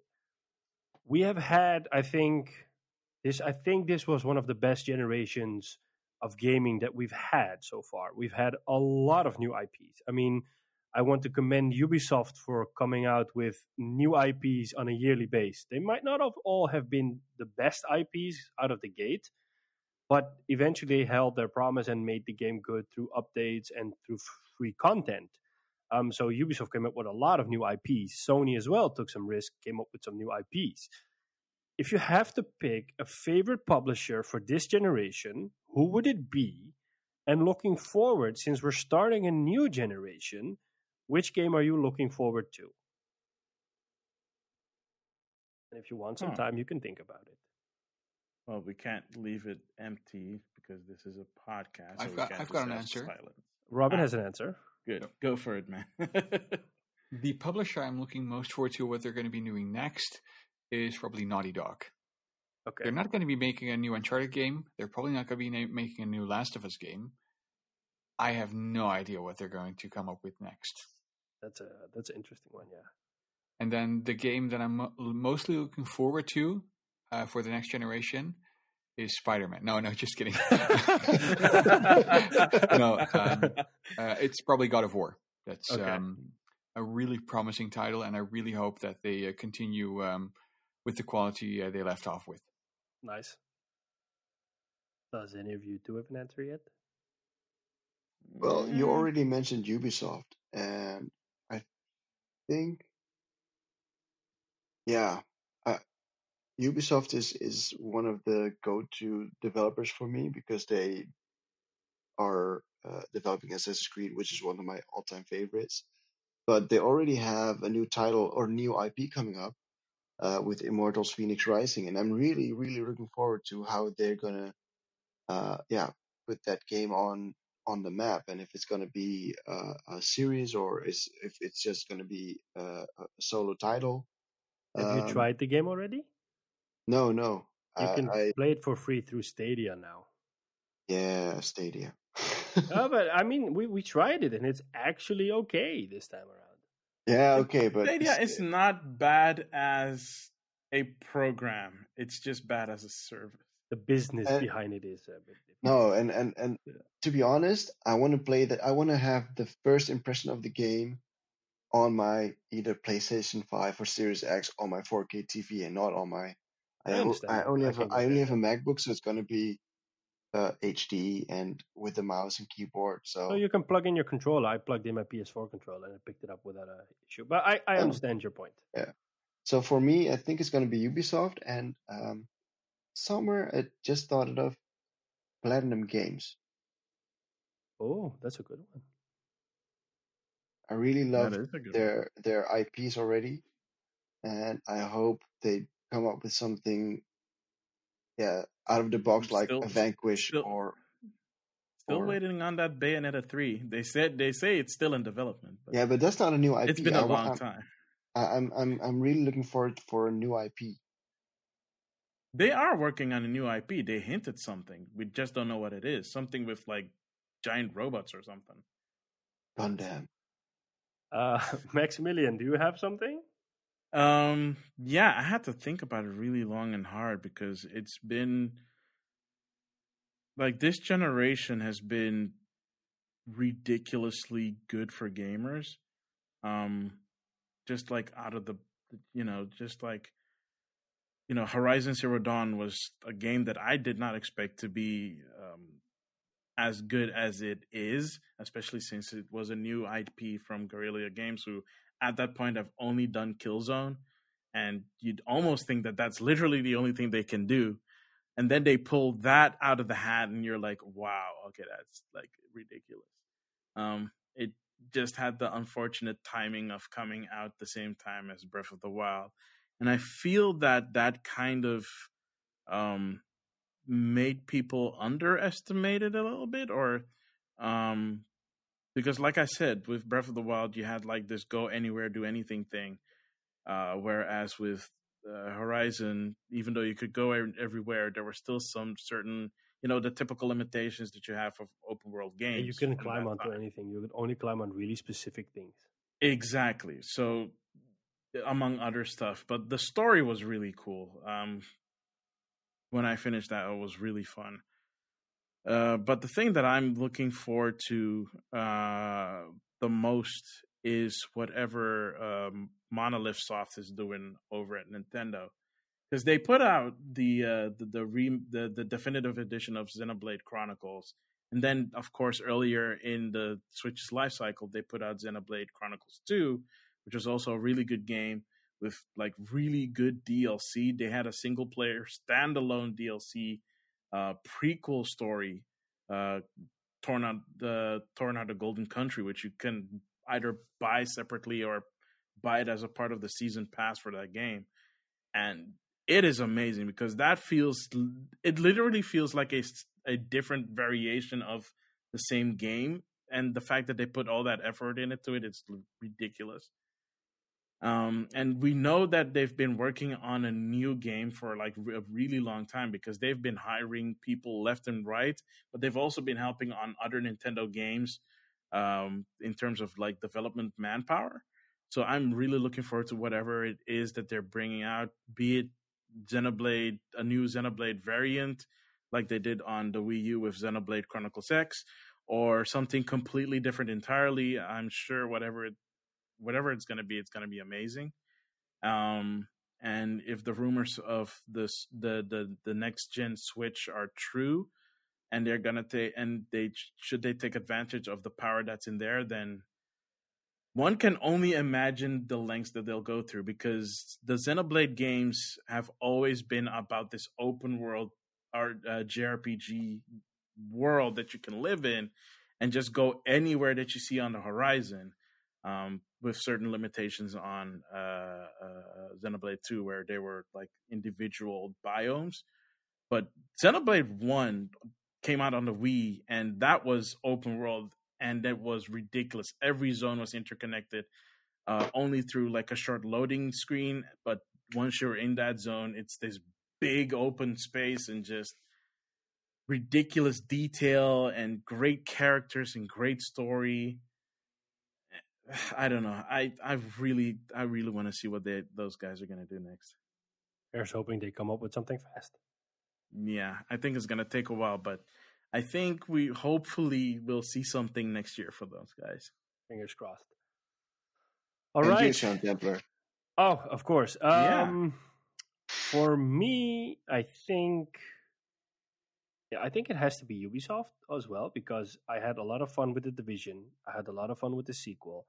I loved how they came up with new settings for Assassin's Creed, but especially how they kind of reinvented Assassin's Creed with Origins and Odyssey. I, I loved Odyssey um, because it, it, it really felt like one, I love the Greek mythology setting, and I also liked how they kind of married Assassin's Creed with The Witcher and came up with this RPG kind of kind of game. Because when I played Syndicate, I was kind of getting Assassin's Creed fatigue, and I'm really happy that they took some time.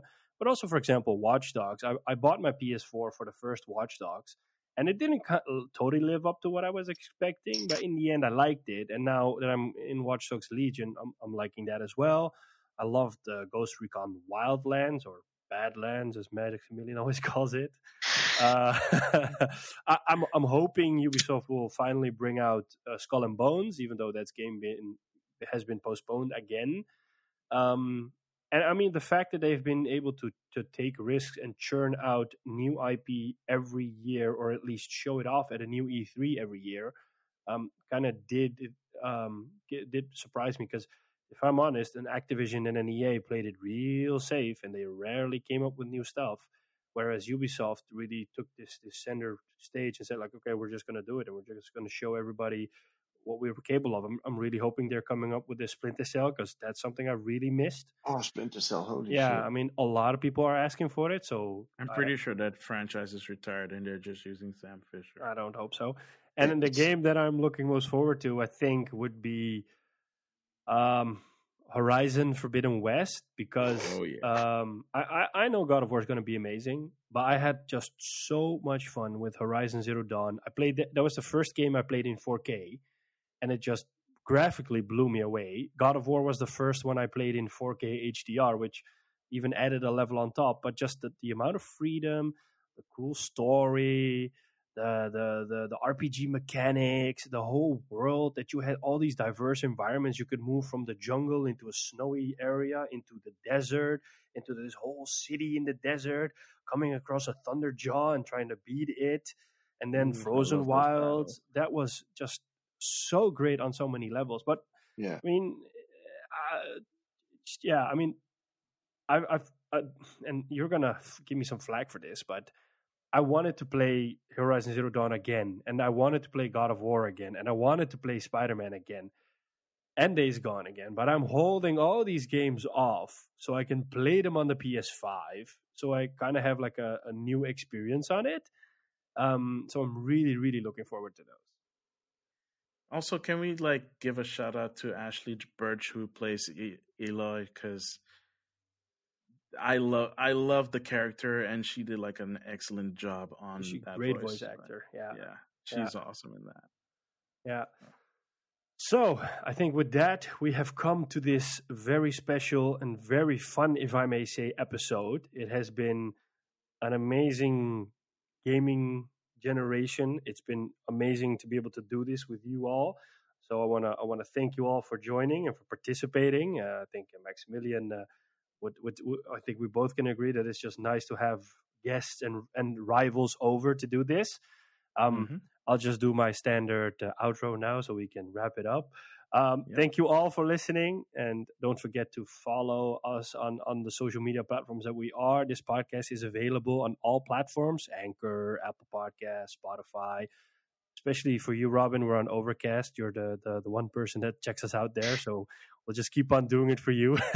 uh, Google Podcast, uh, uh, Stitcher, we're there. Um, you can also leave us a voice message through Anchor. There's a link in the description. You don't have to make an account for it. You can just click on it or through Anchor itself. Um, we have a Twitter, which is game underscore rivals underscore. We have a uh, Maximilian Twitter, which is at Maximilian. Um, we have an Instagram account, which is at Game Rivals. You'll find a description in the uh, the link in the description. And then um, we have a YouTube account, also a description link in the description. Uh, and then um, I think that's basically it, right? Yeah. That's You it. can also send us an email, oh yeah, which Game is Rivals. game rivals feedback at gmail.com. Yep. Um, so yeah, that's bas- that's the last thing. That's But, uh, basically it. yeah. Yeah. Thank you guys for listening. Um, thank you, uh, Gizmo. Thank you, Robin, for joining us. Uh, it was once me. again a pleasure to have you guys on. Um, this is the first time we've done four people, and yeah, it's fun. It, w- it was a fun time. Uh, got to learn a bit more about you guys as well. have some fun conversations on the side. Um, Sean Templar, thank you for moderating. Um, oh, it was an honor. Thank you for having me. I'll be back next time. He's here every other week, ladies and gentlemen. surprise, surprise. Plot twist. On that note, um, I don't know if the guys uh, will get this reference, but this is something we always do at the end. I ha- I am and have always will be ah, Sean I Templar. knew it. I can't even say it. I have and always will be Maximilian X. And the guests are I have and always has been Robin. It's me, Gizmo. and, we, and we will catch you on the next one. Later. Bye bye.